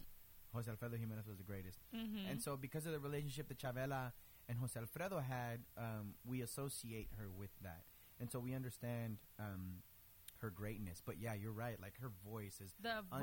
undeniably to this day one of the strongest and most like pain-ridden and honest You feel it. voices. Yeah, and um, I didn't get to see the whole thing, but I saw a large majority of it, and um, the documentary from from what I saw, which was like about an hour of it, and it's an, oh, it's only an hour and a half. Yeah, it's not very But, long. it's it's a um, gr- great. Yeah. Oh my gosh. Like yeah, they really they approached it with with um, through the angle that really lets you see the the story of of, of something that should have been you know presented to the masses a long time ago. Oh, absolutely. I Um, mean, I was because I know I knew her from the Frida movie because I really connected with when she sang La Llorona in there, and I was like a child when that came out, but it really stuck with me. So as I grew older, I remember doing a little research, but I didn't really know very much. And when I spoke to my mom about her, she didn't know very much about her, and she was like, "Again, like she really didn't know." And I'm like, "That's so interesting." Like, but if like they say in the movie, like any lesbian woman in Mexico praises her Yeah. they know her and that's where i'm like you're so important for that reason but so much more as well. Um, so definitely go out and check out the movie if you can. It will be here in dallas like i said at the angelica film theater starting october 20th and it'll be there for about a week or so. So definitely get out there as soon as you can. We actually have some passes for the movie so follow our instagram for more details so you can be a lucky winner. Free movie passes y'all. Come on now. I might even enter whatever giveaway for this. Uh, but be sure and follow them on social media at Chavela Film. It is necessary viewing, like absolutely necessary viewing. It's these are the stories we need to support, and I'm so glad this her story was made into a film. And maybe after the movie comes out, we can talk about it a little more. I don't want to Yeah, spoil anything because for it sure. really, really is amazing. Yeah. So now it is officially time for Uh oh. Uh oh. Self care corner. I got too excited looking at you get excited for me to say it that I couldn't say I it. was ready. He was That like so though. ready. That was good though. So y'all obviously know too much about my personal life. So shout out to y'all that like when you meet me in person, you smile and you're like, "Wow, that bitch is like maybe still got it together right now, or she's pretending really well." Um, because I say that to myself. I'm like, "Bitch, you did that? Yeah. Okay." um, so I was going through a really hard time recently, and that's kind of why a lot of our episodes are super spaced out. So shout out to my team for working with me, bearing with me, and to you all for understanding. Hopefully that um, there's rough days and rough weeks and rough times, and I'm still learning every single day more and more about myself and my mental health and how I handle it and how I how I can be. Um, I'm definitely in much better spirits. I don't know if you can tell but I actually am sharing something pretty personal, and I put it on my Twitter account, so I guess it's not that personal and all my social because I, I try to keep it really real. Because I know when people see me, they're like, "Whoa, she's extroverted. She's this. She's that. She's fine. Like, what could be wrong with her?" Uh, a lot of shit. Uh, so I just want to say for self care corner, um, that if maybe if you haven't tried it and you have the luxury of doing so, to try therapy because I went to one session and I've been to a couple sessions in my life and it's not necessarily necessarily economically reasonable always but there are good people out there that are willing to work with you. Yeah. So if you need someone, if you're in college and you're in school, you you have access to free therapy, at least a few sessions. So definitely look into that at your school or your organization or whatever because that is accessible but I recommend it to everyone because it's important to process yourself, your emotions, and what you're going through, and get help on how to feel better. Um, because we don't have to suffer every day, and, and it's important to take care of ourselves. So I recently started therapy again, and I can feel that I will keep getting better, which I really fucking needed because I had just been like building up for a long time, and then I was like, "Oh, I, I do a lot of self care. I'm fine. I'm fine. I'm fine." And then it was like, "Nah, bitch. Like, chill out. You're not."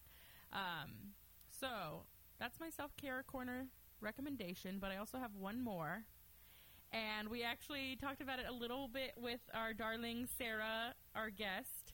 Is spa a spa? so Ah, yeah. spas are fucking cool if you again are economically privileged enough to do so. Let me tell y'all this: I ain't that economically privileged, but I do have a Groupon, and it works.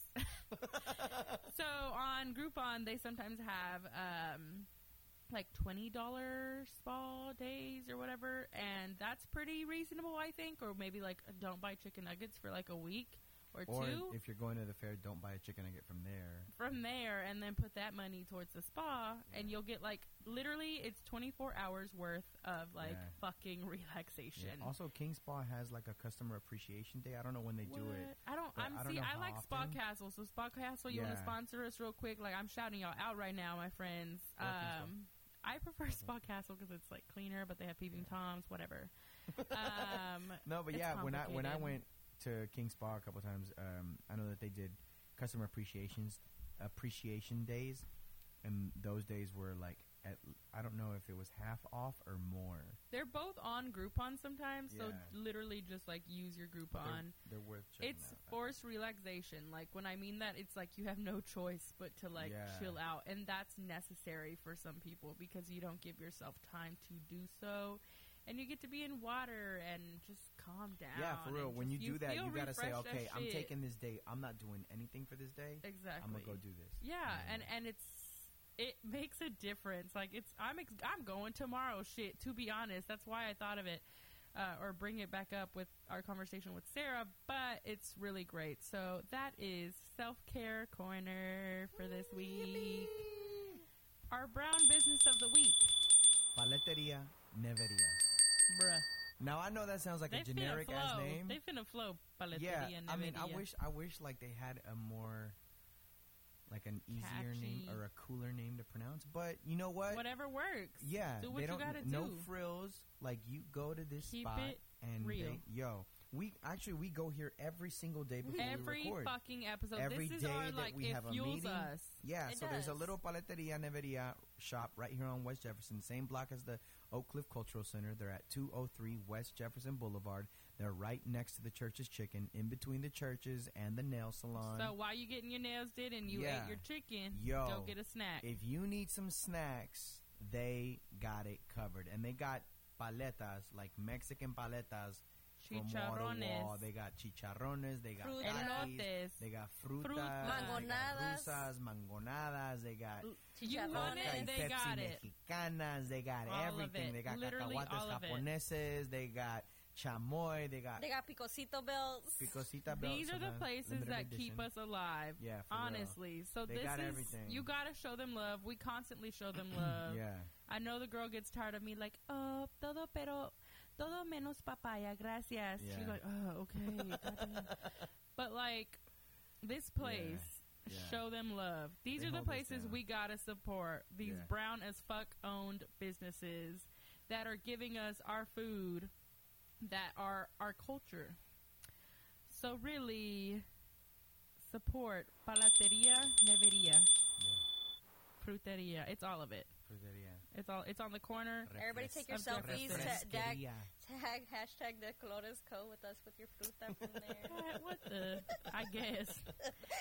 Anyways, as we're wrapping up the show, our next De Coco event. I kept getting that question at, at our Gray Space event. I was like, "You guys like us? That's really cool." So thank you all again for coming to the last Gray Space. It meant a lot. We don't have a theme for the next one yet, but it's coming. Yeah. I don't personally think the next one will be until next year because there's a lot happening at the end of this year. But we have some other exciting events in the works. We actually will be at the Latino Hustle one year anniversary event October 28th at Yes. Fort Worth Black House. Funky Town. I think it's our We're first ready. We're ready. our first ever vending event for us personally. It's a big yeah, deal. Right. Yeah. Um, but we'll be there. We got some cool stuff in the works, and you should go by because they're really cool people. And they'll have some through. artists there too. They'll have Yeah. awesome art. They had really dope art last time, they always do. It's always fun going to a Latino. and they ha- they throw good parties. It's a good time. Yeah, for real. So now we've got who you got with the Coco. Uh oh. Patricia. Pat, Pat the Gats segment. Okay, so Uh. my girl Kelela. No, fuck you. That's who I was gonna say. I literally You have knew. it. She was looking at your phone when when I Really? dead ass was She wa- listening to her on the way here, and like you that's were. What, bitch, I've been I could listening pull to my her receipts. since 2015. Here, there This it is why I hate Pat. In true Pat fashion, she's been waiting on this "Who You Got" since 2015. Before She didn't say it po- not one other episode, but she's been listening to her since 2015. No, I no. Go, Go 'cause I ahead, listen go Well, ahead, let's hear it, Pat. let's hear it, I'm let's not hear even it. looking at her Let's right hear now. it. Let's hear it. I won't even do it anymore. I'll let her do it then. Uh, because I had. No, it's, Then I'm it's talking about Nick Hakim, who's the next person. I, wa- I was Oh, so you had multiple? No, because I was like, if I had one, then I was. It's Then there, but there we go. So Pat, you ain't never I got didn't- one who you got. You know you ain't never got just I one don't who even you want to say anything anymore since. I, it's fine. I don't have words anymore. I'll just give you my who you got and you can take it. Y'all, Pat the Gat got Eva real mad right now. She I'm not even mad. I'm just disappointed. I'm sorry. Should we like share who are who you got are before? We've done You're- this. You know the only Still reason. to. uh, The only reason is because I let y'all go first. that's true. And out so of, then every time, my- I'm sitting down. I'm being humble. Yes. And then I always sound like a dumb copycat fool. Oh, Anyways, Oh, go ahead. Go ahead. That's why I do for? rap Who is because I know Noah Pat the Gat Hakeem? won't fuck with rap. Who's Noah Hakeem? Noah. I didn't say Noah. Didn't said you Nick say- You said Noah Hakeem. I said oh, Nick. Nick. Hakim. Okay. Oh, okay. Go hold on. I'm going Let me hear about Here we Nick. go. Here we go. Okay. I don't even want to talk anymore. Oh, que la madre. That wasn't what the whole purpose of that was for. I was just sad because you took the person I had. For real. So Who's you, Nick? you really Tell not gonna say nothing? Nick Hakim. Um, Nick Hakeem Olajuwon. Nick Hakim. His so- songs have actually been featured on Insecure, but he is What's that? Is that a- it's your favorite show, your number one show show that you support. Uh-huh, Yeah, and his then music's been um, featured on there. It's coming. So I'm really excited about that show. He's got like an R&B sound.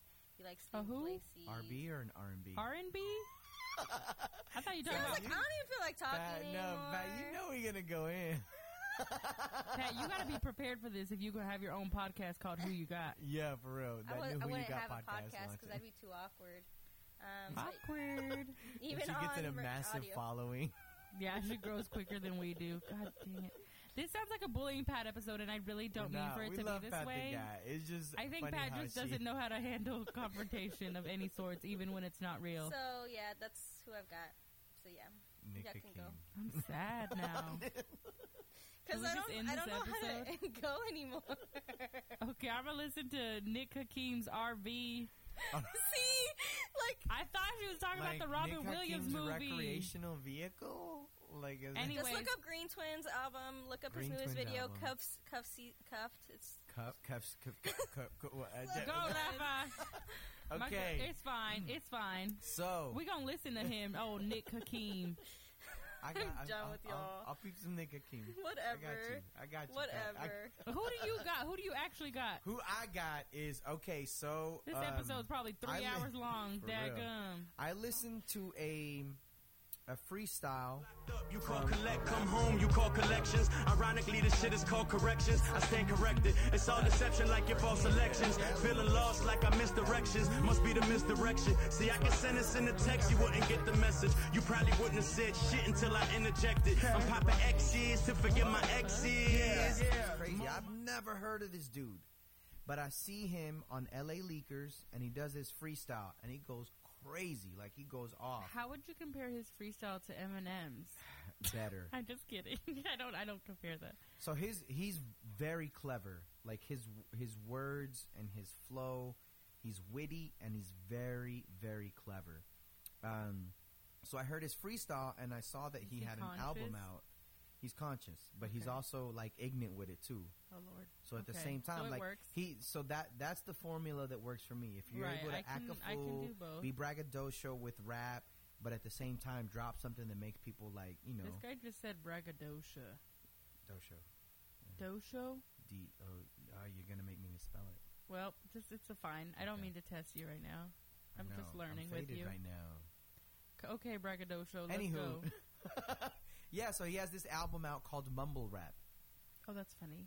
It is funny because the album is anything but that. Right, of course. And so, like, his approach is, you know, trying to redefine the term or trying to Is he like a younger dude? it.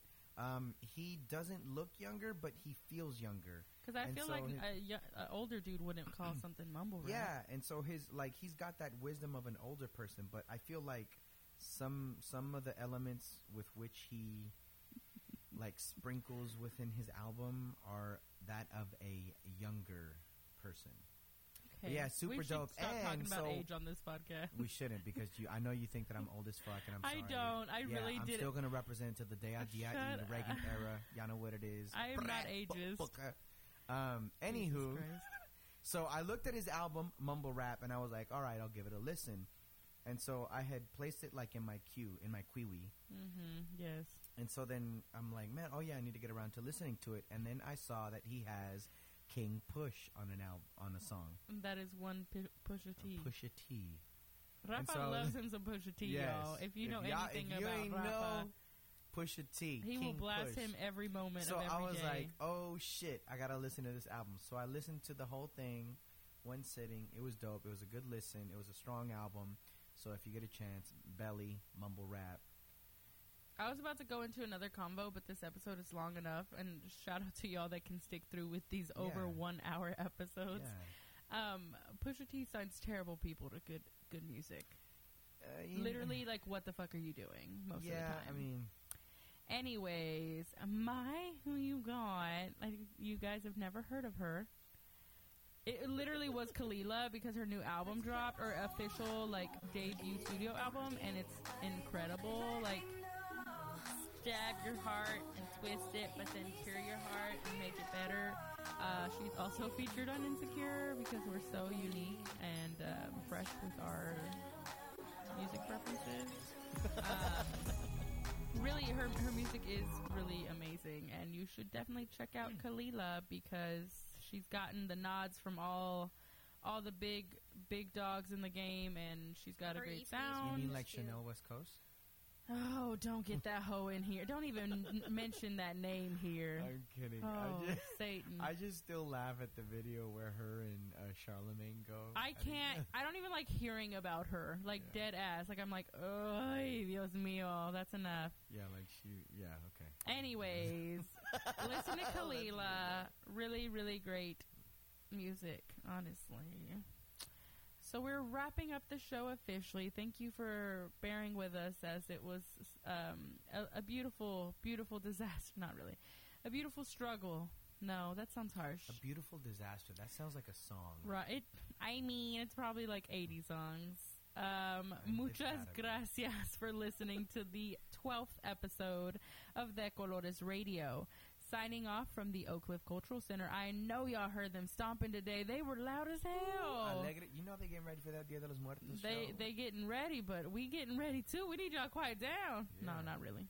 but we hope you learned a little something with us. I want to give a shout out to Sara and Anthony for joining us today. I know I learned a lot.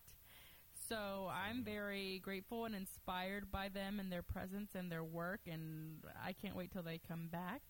Um, Again, thank you to all that participated in the Grace Space Art Show and attended and for supporting, and it just meant so much. Uh, don't forget to subscribe and leave us a review. We literally need the reviews. So, like, if you enjoyed this episode right now while I'm talking, go be like, you know what? What I'm gonna do for her? I'm gonna go, not just for her, but go go give us a five star review. Tell us why you like us, please. We need it. We want to grow. We want to get better, and and we want to keep doing things. Uh, please share it with a friend, your niece, your grandma's favorite homegirl, Your suegra. your suegra. You know she probably needs to learn a thing or two. Uh, let us know what your favorite part was. Tweet us or anything. We love hearing from y'all. We could not go on without your support. Tell everyone you love to follow us at De Colores Co. If you enjoy our personal thoughts, you can follow me at Eva Erragin. I said my name wrong. Rafa at Exile. And Pat at pat.erragin on Instagram.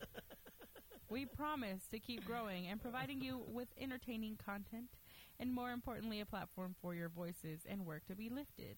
Contact us on all social media or email us at thecolorescollective at gmail.com. Thank you so much again for listening, and join us again next time for De Colores Radio.